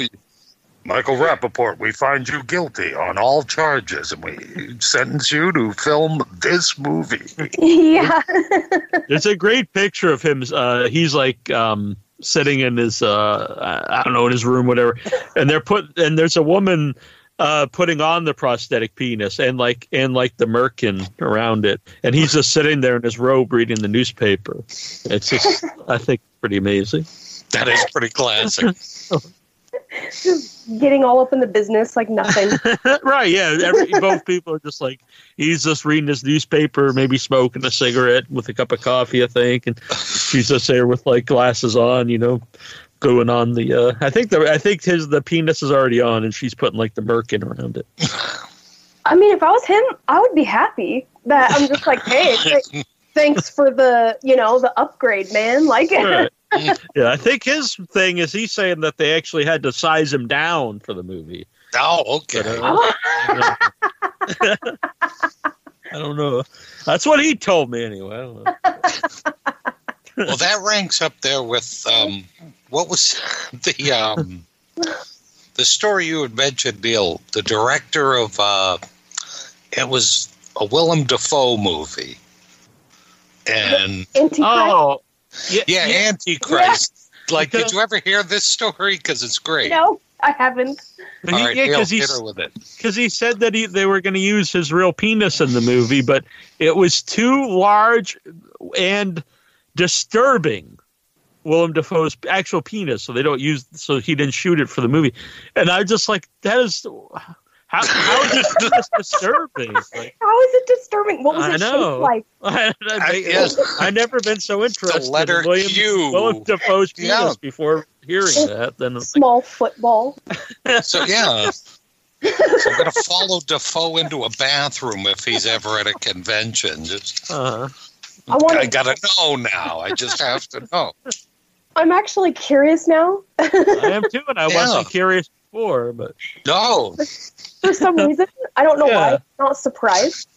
Like, of course, Golden Dafoe would have a giant, like, misshapen penis. Like, not surprised. Like, or maybe it's got like a Mickey Mouse head or something on it. You never Yeah, I know. know. Um, I think this is the documentary we need to make. Yeah, The Hunt for Willem Dafoe's Fine. penis. Dafoe. I'd watch it. yes. I'm like, I want to know, guys. Come on. Find it, you know, undercover. Just seduce That's them. on my bucket list now. I am all about this. so, uh, a comic book. Yeah. Speaking of Willem Dafoe's uh, disturbing penis, you also That's a have good a segue, Neil. right, right, a comic book in the works, which uh, I'm all about too. I like this idea. Oh yeah. So um, yeah, it's still being developed.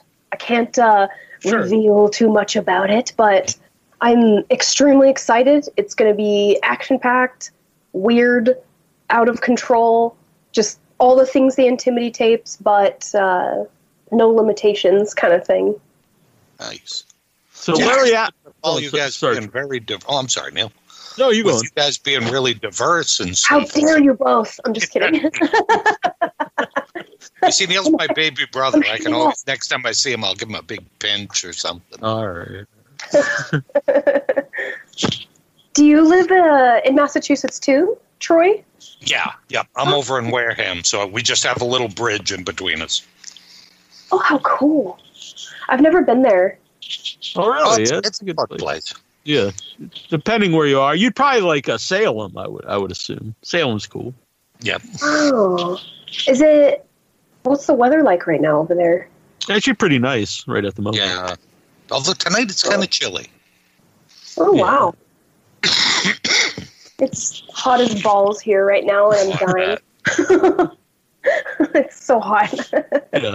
That is one thing about Mad Monster running uh, Phoenix because I think they do it in July every year, June or July, and I, yeah. I would think they would. It would make sense in my mind to run it maybe like in the fall or the winter. But what, what do I know? Right? I don't know why they do. It's kind of weird. Yeah, well, yeah, I, I thought it was weird too, but they do um, Comic Con, or now it's called Phoenix Fan Fusion, uh, in June as well, when it's like 114 outside. Wow. oh, Jan, yeah, that's that's a very that's pretty hot. Yeah, Yeah, you start to melt. That's not good. Yeah, you should they should do Mad Monster Alaska in the summer. Yeah. that would be cool. yeah, that would be cool. I've never been to Alaska. I would go. Oh, yeah. hmm So Larry Allen, he's the guy who uh, does he write all the episodes? Not all of them. Um, so uh, I think the episode writers so far have been uh, Larry Allen, uh, Justin Kerr, and Jeff Young. Um, Jeff is he acts in a lot of the episodes as well. He was. Do you remember the Halloween special? Yeah.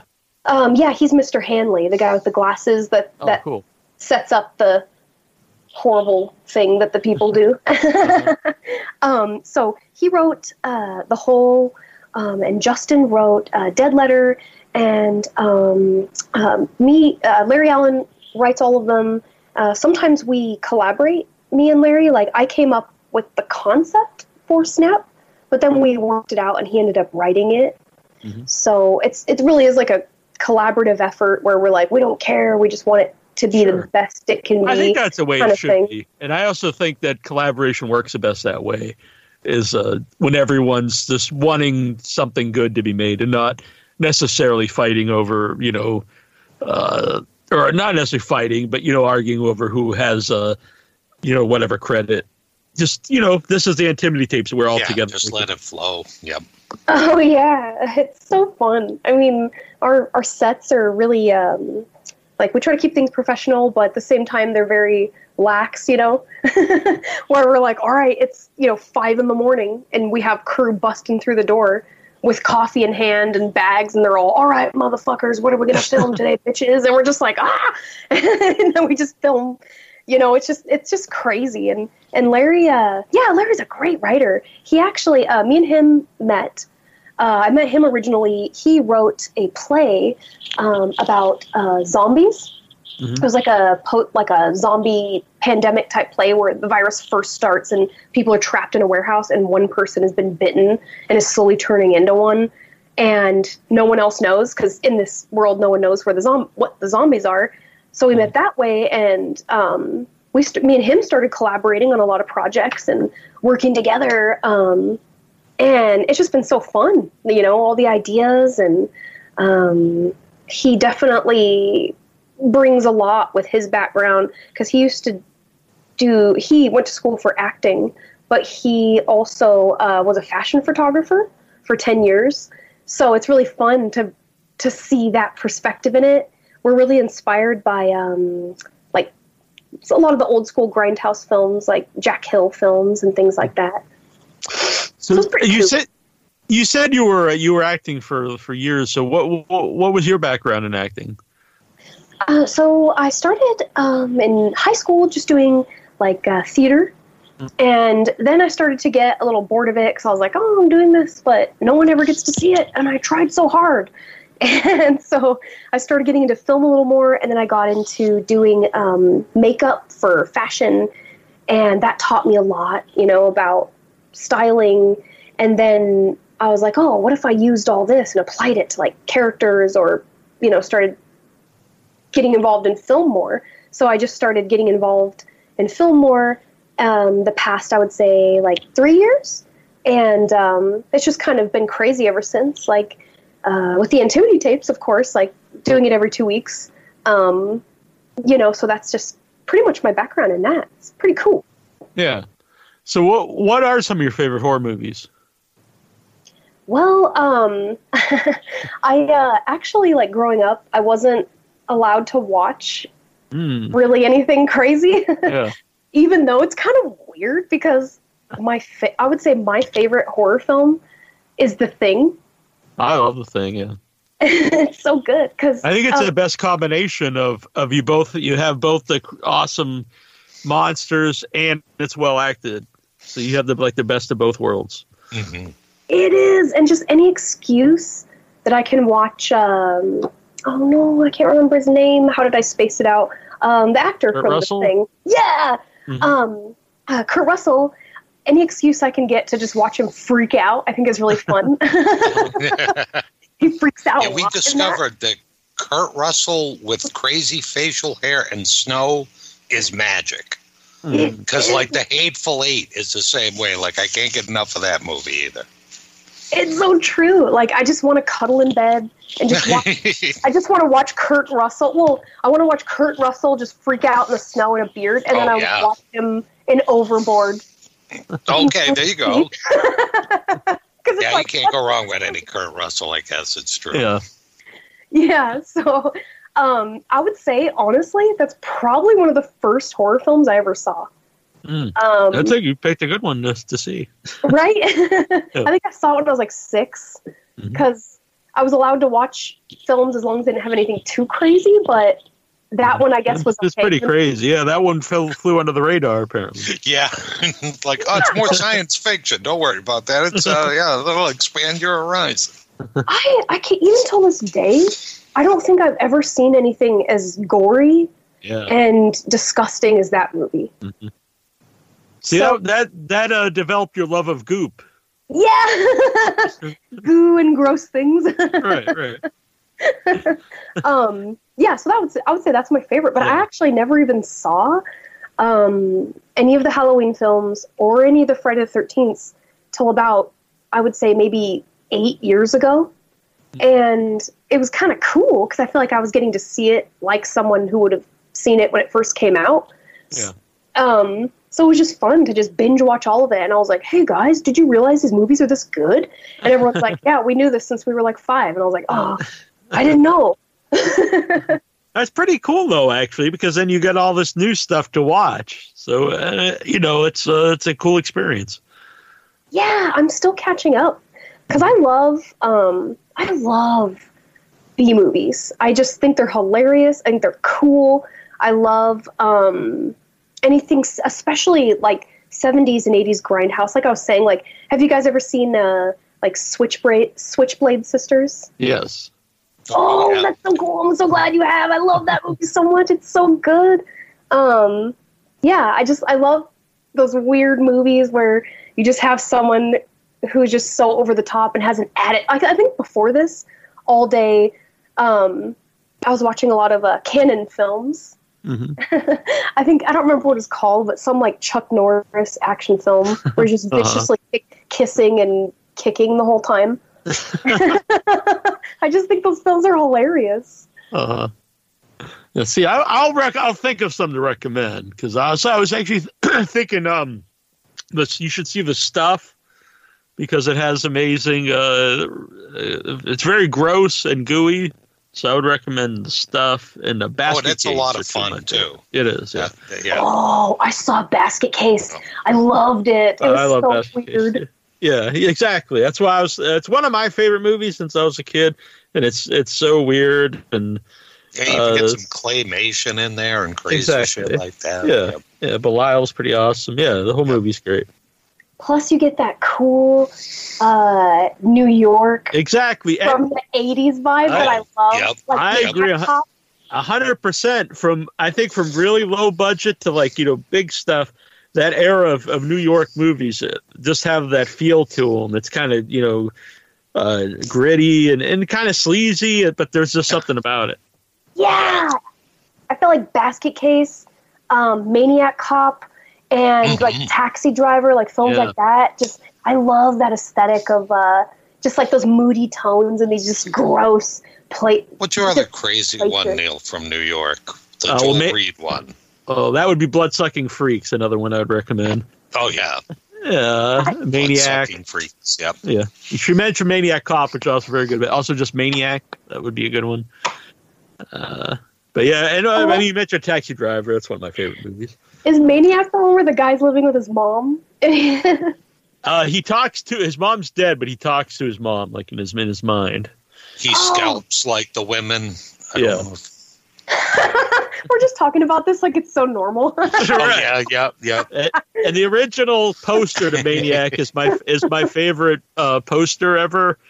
It's really sleazy, and so it's a guy. It's I feel stupid explaining this why it's my favorite, but it's so it's a guy and he's got a he's got a, a woman's head cut off, so it's a headless woman, and he's and it's the face is turned around to him, and he's clearly got a bulge in his pants, which is very like it's just very nasty, and it, I, I I don't. There's just something about that poster. It's like this is so sleazy that I think it's just an amazing poster.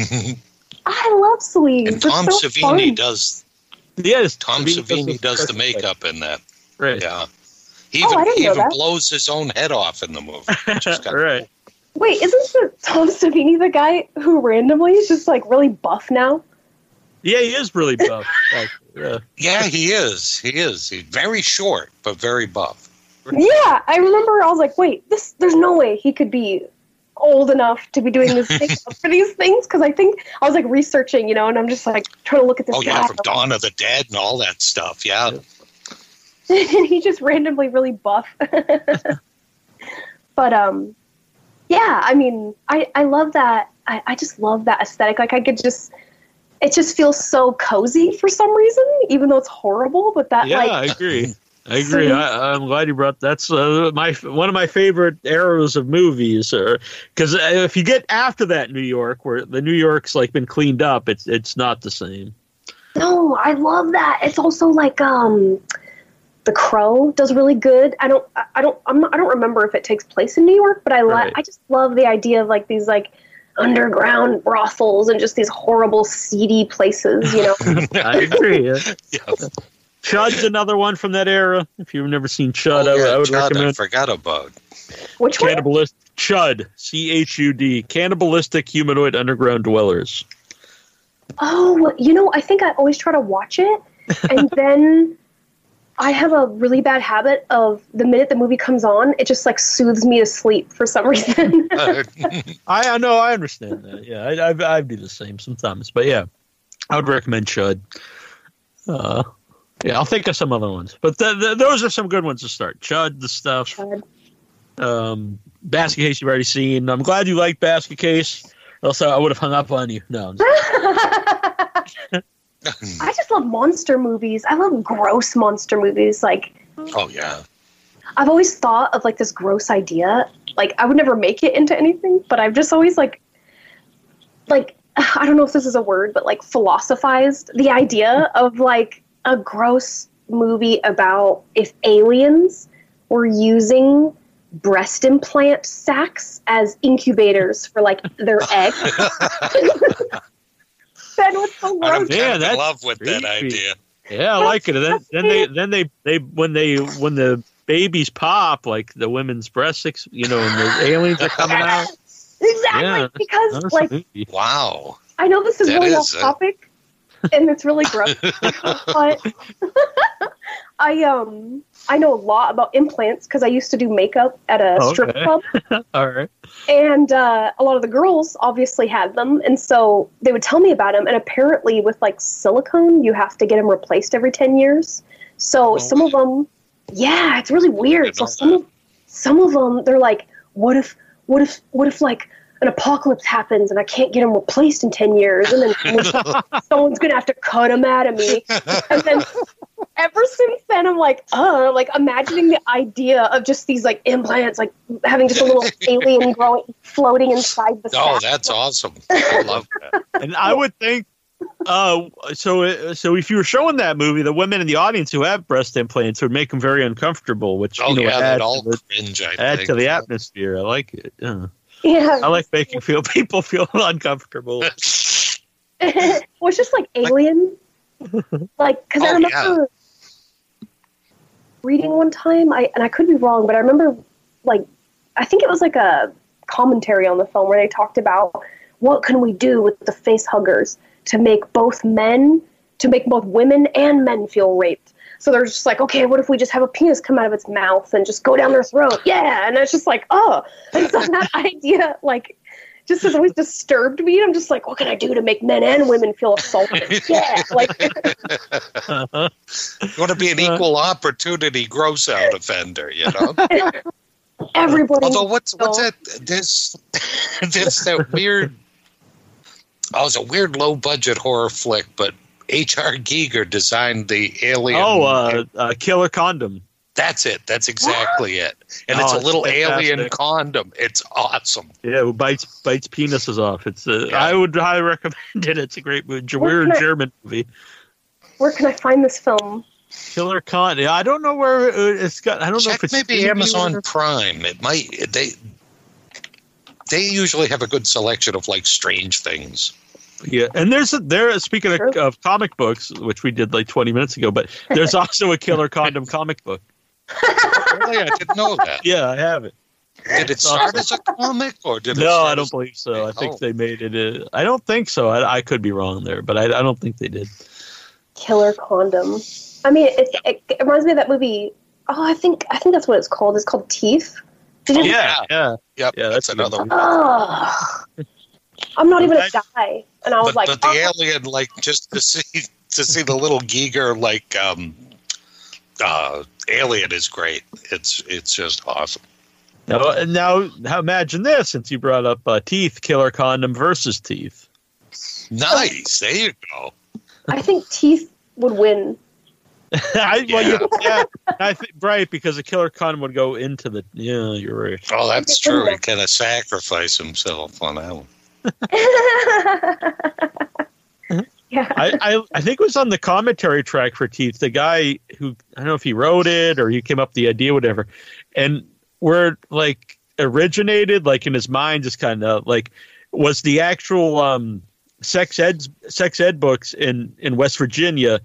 They uh, when he was a kid, they edited out the the women's parts, so like you could see the penises and stuff. But So they you just actually- dream up something yeah, they would crazy. they censored the women's parts in, in the That's sex ed awesome. class. You're just like imagining like a, a weird like sea creature mouth that's just like like oh yeah, yeah. There you go, like a beak or something. I'm thinking of my tortoise, and like my tortoise's beak would be an evil surprise. I think. Oh beaks gross me out for some reason. I don't know why. like Yeah. oh For some reason, I think Jörg Buttgereit did. I don't know why, but I think Jörg Buttgereit did something with the killer condom. I don't know if anyone knows who he is, but yeah, I think he did the special effects somehow. I think he's, he did some. Jorg Oh, did he really? did, yeah, Nekromantik is very Mm-hmm. insane movie. Um, I think he worked on uh, Killer Condom somehow. Oh that's But he so seemed like a really sweet guy, though. Oh yeah, yeah, he was when we met him. Yeah, They always are though. It's always that's like true. the people where it's like Satan and let's kill the things and burning of the things and the sacrificing of the goats, and then you meet them, and they're like, "Hi, nice to meet you. Uh, have a nice day." And you're like, "What the?" yeah, Like, the most lovable people. it's true. All right, so you have to watch out for the people that are making really sweet like puppy movies. They're probably like the ones that are there's something up. Yeah, what are they trying to hide? Exactly. That's they got the bodies buried in the backyards. I think. Yeah, what are they trying to compensate for with these puppies? you know, I don't trust them. I I agree hundred percent. Yeah, it, is- oh, he did. I looked it up here. I cheated, looked up on IMDb, but yeah, it was uh, Jörg Buttgereit did do the the special effects on Killer Condom. Oh, nice. That's cool. Special effects are definitely very difficult to do sometimes in time. Uh Oh. I bet. I know, like with the poor um, actress uh, Kayla uh, Gobler from Cloud. The girl Mhm. played. Um, oh, I'm an idiot. I can't remember the name now. Um, oh man, I'm so sorry. My brain's dying today. Um, but anyway, the actress who plays the actress in it. I'm horrible at this. Uh-huh. um, she during the part where um, she oh I don't want to give anything away. Okay, I'm just gonna say it, but she gets shot. Like you saw it, and the effect we had, we had to do it over and over again. We had a pump, like doing the effect, but it ran like down the front of her and under her and like her crotch. so the ah. poor Oh. thing. Amanda Tucker, the costume designer, she's just like using her hand to pump blood out, and it's just running through her leg out the bottom of the chair, and it just looks like she's peeing blood. Oh, It's a lot of it. Like we didn't expect that much blood to go through the pump. So she's all trying to stay in character, and the blood's just like just like pouring like down her whole body, like she's peeing. And we had to do it a bunch of times because whatever. And um, yeah, that's that special effect uh, was hilarious to do. I love it. Yeah. So, uh, by the way, uh, I know the answer because you someone asked us on Facebook, but I'd like to ask on the show: is where did the name Antimity come from? Oh, so we literally just made it up. It means nothing. There's Uh-huh. nothing sentimental about it. We literally were just like, oh, this sounds cool. Uh, well, no one else has used it, so we well, it just sounds cool. We ended up Mhm. using it. I think uh, back in the day, we had a friend, a really close friend, who had a band called that, um, and then it just kind of, you know, everyone moved on, whatever, and then eventually it turned. Uh, to this because we thought the name was pretty cool and it was all made up. So, Yeah. Um, yeah. Antimity basically, um, it's so exciting and so fun because it's it's an environment where kind of anything goes. Like we, we try not to um, maybe be just exclusively one genre where we're like, yeah, we definitely are horror because some of the stuff is horrifying to some people, to a lot of people. Like to you guys, it's just like, oh, a nice day in the park, you know. but like, you know, most people, it's like, oh God, oh, like they, you know, watch the things we like. But um, Antimity definitely is, you know, weird, gross, grindhouse, um, a lot of trashy elements, you know, sh- weird vintage looking things. Like it doesn't really take place in any time, space, or universe. It's just its own world. So anything we come out with, uh, whether it be film, comic book, um, music, like anything we're doing, it's all a part of that same world. So, like for example, right, a lot of the Antimity tapes, uh, we really tried to connect a lot of the uh, world together by having like Easter eggs in some of the episodes that related to some of the other ones, kind of thing. I Yeah, that that- was very. I know. You, yeah, because you mentioned that, and then uh, when I was watching all of them, you, you, there are things that pop up, and I, I really like that. And I, I, I personally, have said this many times. I'm, uh, I don't really understand people who are really stuck on like genre, like, you know, trying to fight over like, is this a horror movie or sci-fi or thriller? Uh, to me, it doesn't matter. It's like if you if you dig it, you dig it. You know, whatever. right. And so uh, I, I like that, and I like what you're saying about it's it's its own world. That's the kind of stuff I like too, where uh, the Greasy Strangler does not take place in the real world. It takes place in its own world. I I still quote that movie all the time. I do too. It's, it's one of my favorite movies. It's so good. It's just it's basically like a rated R Greasy Strangler. Oh no, or not Greasy Strangler. I'm sorry, a rated R Napoleon Dynamite. Yeah, I would see that. It's uh, There you go. it it's definitely a movie that you either love or you you hate because like I I will uh, recommend it to people and they'll either say oh my god or they'll be like why why did you tell me to watch that I don't th- no one's just like ah it's okay or whatever you know it's, Yeah, you don't really like other. me, do you? That's why you told me to watch this. they're, they're all. I don't know you as well as I thought because why do you like this? a cheap plug for for myself the movie I was talking about that we made in um at Mad Monster, uh, one of our two leads is Michael St. Michael's, the Greasy Strangler himself, which was very amazing for me to get to work with uh, with Michael. oh no way! Very very happy about this. It was- And I spent a lot of time with Michael. He's a very good man. He's very he's very strange, but he's a very good guy.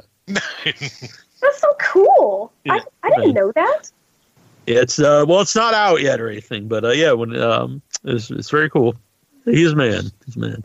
And I got to go to his place in uh in in December when I was out there um in Long Beach, and uh the place is just covered in in art. Like uh, he has like original artwork from like some really big artists that like he was friends with. Uh, he's a very interesting guy. If you ever get to talk to Michael St. Michael, and very weird. Pretty awesome. That's cool. Not quite as weird as the Greasy Strangler, but it's close though. Close. That's my kind of guy, though. That's cool. Yeah, he is very cool. So uh, Antimity tapes, and I love that answer that it doesn't mean anything. When I read you when I, when you first posted that on Facebook, when someone asked, that made me smile, and I was like, I love this answer. I why you does could have had have to- everybody going with that. Just make up something crazy and like, Well, oh yeah, it's uh, why why does something need to mean anything? It, Yeah. it- not everything has to have a meaning. Just yeah, is. there's something random and crazy. It's like, why did you cast that person? It's like, I don't know, they were hot. Or like, why this? It's like, I don't know, I thought it looked cool. Like, there's no rhyme or reason. This, this is cool. right, right. I'm I'm in hundred percent agreement on this. yep, little chaos is good. And so people listening, if they know what kind of weird stuff I like, and uh, Antimity tapes, I really dig. Not just because you're here and you're nice and everything. Uh, I really I recommend it. It's it's a good time. All right, I'm gonna gonna have, have to watch these. now. Yeah, because you watched the one. I've just seen the one. That's Oh, That's it please for me, do. Please do. Please don't I definitely don't- will. judge my performances too much. Ah, All right, there was one that you're No, in I'm with, looking forward to it. which I I really like because it's uh you got like your foot hanging off the bed and the hands coming up and Oh, hands. hands there. But yeah, that that one's uh, in the end's very funny and stuff. But that that whole episode is cool, and uh, you have a dirty feet in the episode. I noticed, which is Oh, interesting. Yeah, I did it on purpose because I was like, it fits well, in the world. Yeah, we actually, uh, it was a four person crew on that one. Mhm. I think the budget literally was the pizza. And we, the entire, the entire thing is literally dubbed. Like, oh, really? yeah, I literally recorded myself going on the bed. I was so silly. Well, it gives it kind of a cartoony vibe then. Yeah, it was really fun because they originally it, were just, you know, it's just this piece of shit, you know, drunk club girl, you know, who's like everyone's met someone like that, you know, who Uh-huh. is just anyone who can be victimized, who's that just oblivious to the world around them, you know. she has no idea that this thing's trying to get her. Uh, Um, yeah, that one was really fun to do.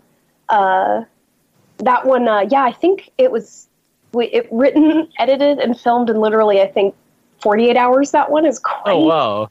I don't know why we do this to ourselves, but it's like it was so fun and uh, dirty feet. You know, like are definitely pretty gross. And I have like I'm really short, so my feet are they're like children's feet, so it's even weirder. Yeah. yeah, So, that, if if anyone's out there into dirty children's feet, you probably should be on the list for one thing. So I'm, I will not. dirty feet Right. But, but yeah, with weird bunions. Watch it. You know? right up my alley. Yeah. Drunk bunion feet. And normally you have to pay him big money for that on on on like a specialty website, but you can watch it. And There's just one guy out there who's all, yeah. Just watches it. He's just alone in like a recliner in like the middle of Tennessee. he's probably making he's probably making a movie about puppies. That's the guy you got to watch out for. Yeah, that's it. That's the guy working for Disney. That's you know, keep an eye on that guy. He's the one that's into drunk tiny feet. Exactly. Exactly. That's gross. I hate this. well, you made it. I know.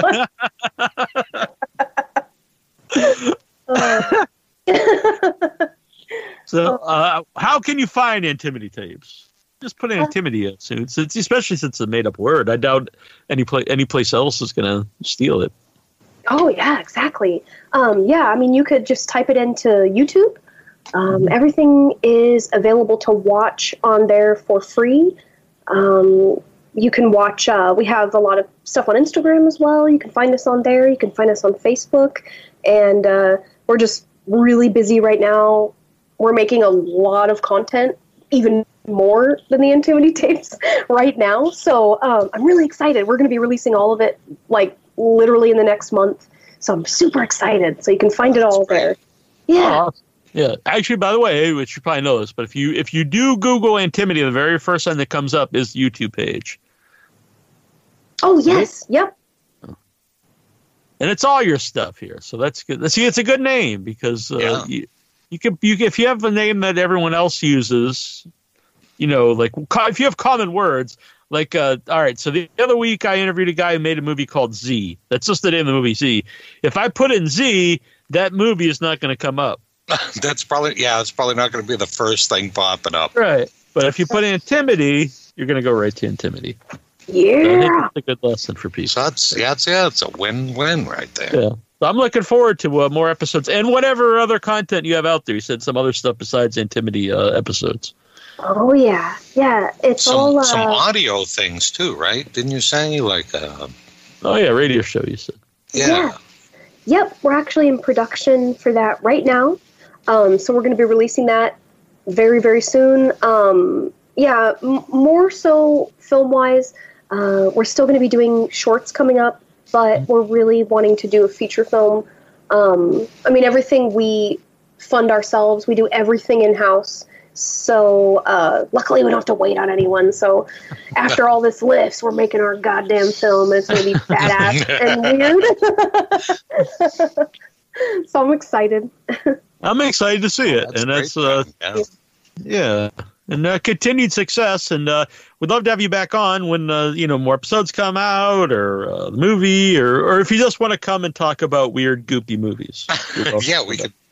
Once you watch our list of crazy things, then come back and talk to us. Yeah. Right, right. Say you guys were crazy. Those suck. Don't ever. Yeah, tell we me. could we could just do a special show about about weird, sleazy New York movies. Oh man, Yes. that would be cool. Cause That would I, be cool. I, I need to write down the ones you guys recommended. What were the ones? It was uh, uh Chud, Chud. the stuff which I really like, but that doesn't take place in New York. But I would still recommend it. Yeah, still a Uh, lot of good gross out things in that though. You said you saw Basket Case, uh, Maniac, and um, Blood Sucking Freaks. Yep. There was that, and there was one other one. Oh, it was uh, what was it? What was the condom one? Oh, Killer Condom. Killer Yeah. condom. Yeah. yep, you'll love the little alien condom guy. He's just crazy. I'm so glad you guys mentioned that because I just I don't know what's wrong with me, but I just love like gross 80s, you know, or even modern, just gross, like disturbing monsters. Yeah, no, I don't think that's anything wrong with you. I think that's No, no, that's, that's uh, that's a healthy thing. I think that's a positive. now, other people may disagree. Well, thank you for the recommendations, and I'll talk about you know, Willem Dafoe's genitals anytime. exactly. if I make any progress on that, I'll let you know. you can find footage, you know, please submit. If- Yeah, so any, for people listening, if you do have any uh, your leads, contact. this is an active investigation, guys. right, we'll come back with updates. That would be cool if you guys could will interview Willem Dafoe Uh-huh. and get him to talk about that. I would pay. I'd just be like, oh my god, like finally, this is crazy. Now, I don't think you can lead in with that question. I'll have to ask him about you know something a little more tame, and then you lead in. I think to the Yeah. penis. Like, I think if we hey, start off with that, you might the Green think, Goblin and then go in. yeah. how did the how did the penis work out in the Goblin costume? Was it Yeah, there you go. That's, but that's one of the things I've always Did you ever Was, frighten a co-star with that that's what I always liked about you guys' podcast because you ask the questions that I've been wondering. They're all. Know, like, All right, you're our target audience. Yeah. We've like, where'd the for that go? person. yeah, Tara where, is our target audience. We know this now. I want to know all the details that like no one's asking, you know. And you guys, you guys ask the details, and I'm just like, yes, I wanted to know too. Thank you. you know? I wanted to know what the thing in the butt, you know. What was it made of? Like, well, I appreciate that. no problem. Yeah. All right. Well, very good. We're going to let you go. It was a wonderful time having you on. We'll definitely do this again. ton of fun. Thank you. Thank you. It was great uh, being here, and it was nice talking with you guys. It was a blast. Very good.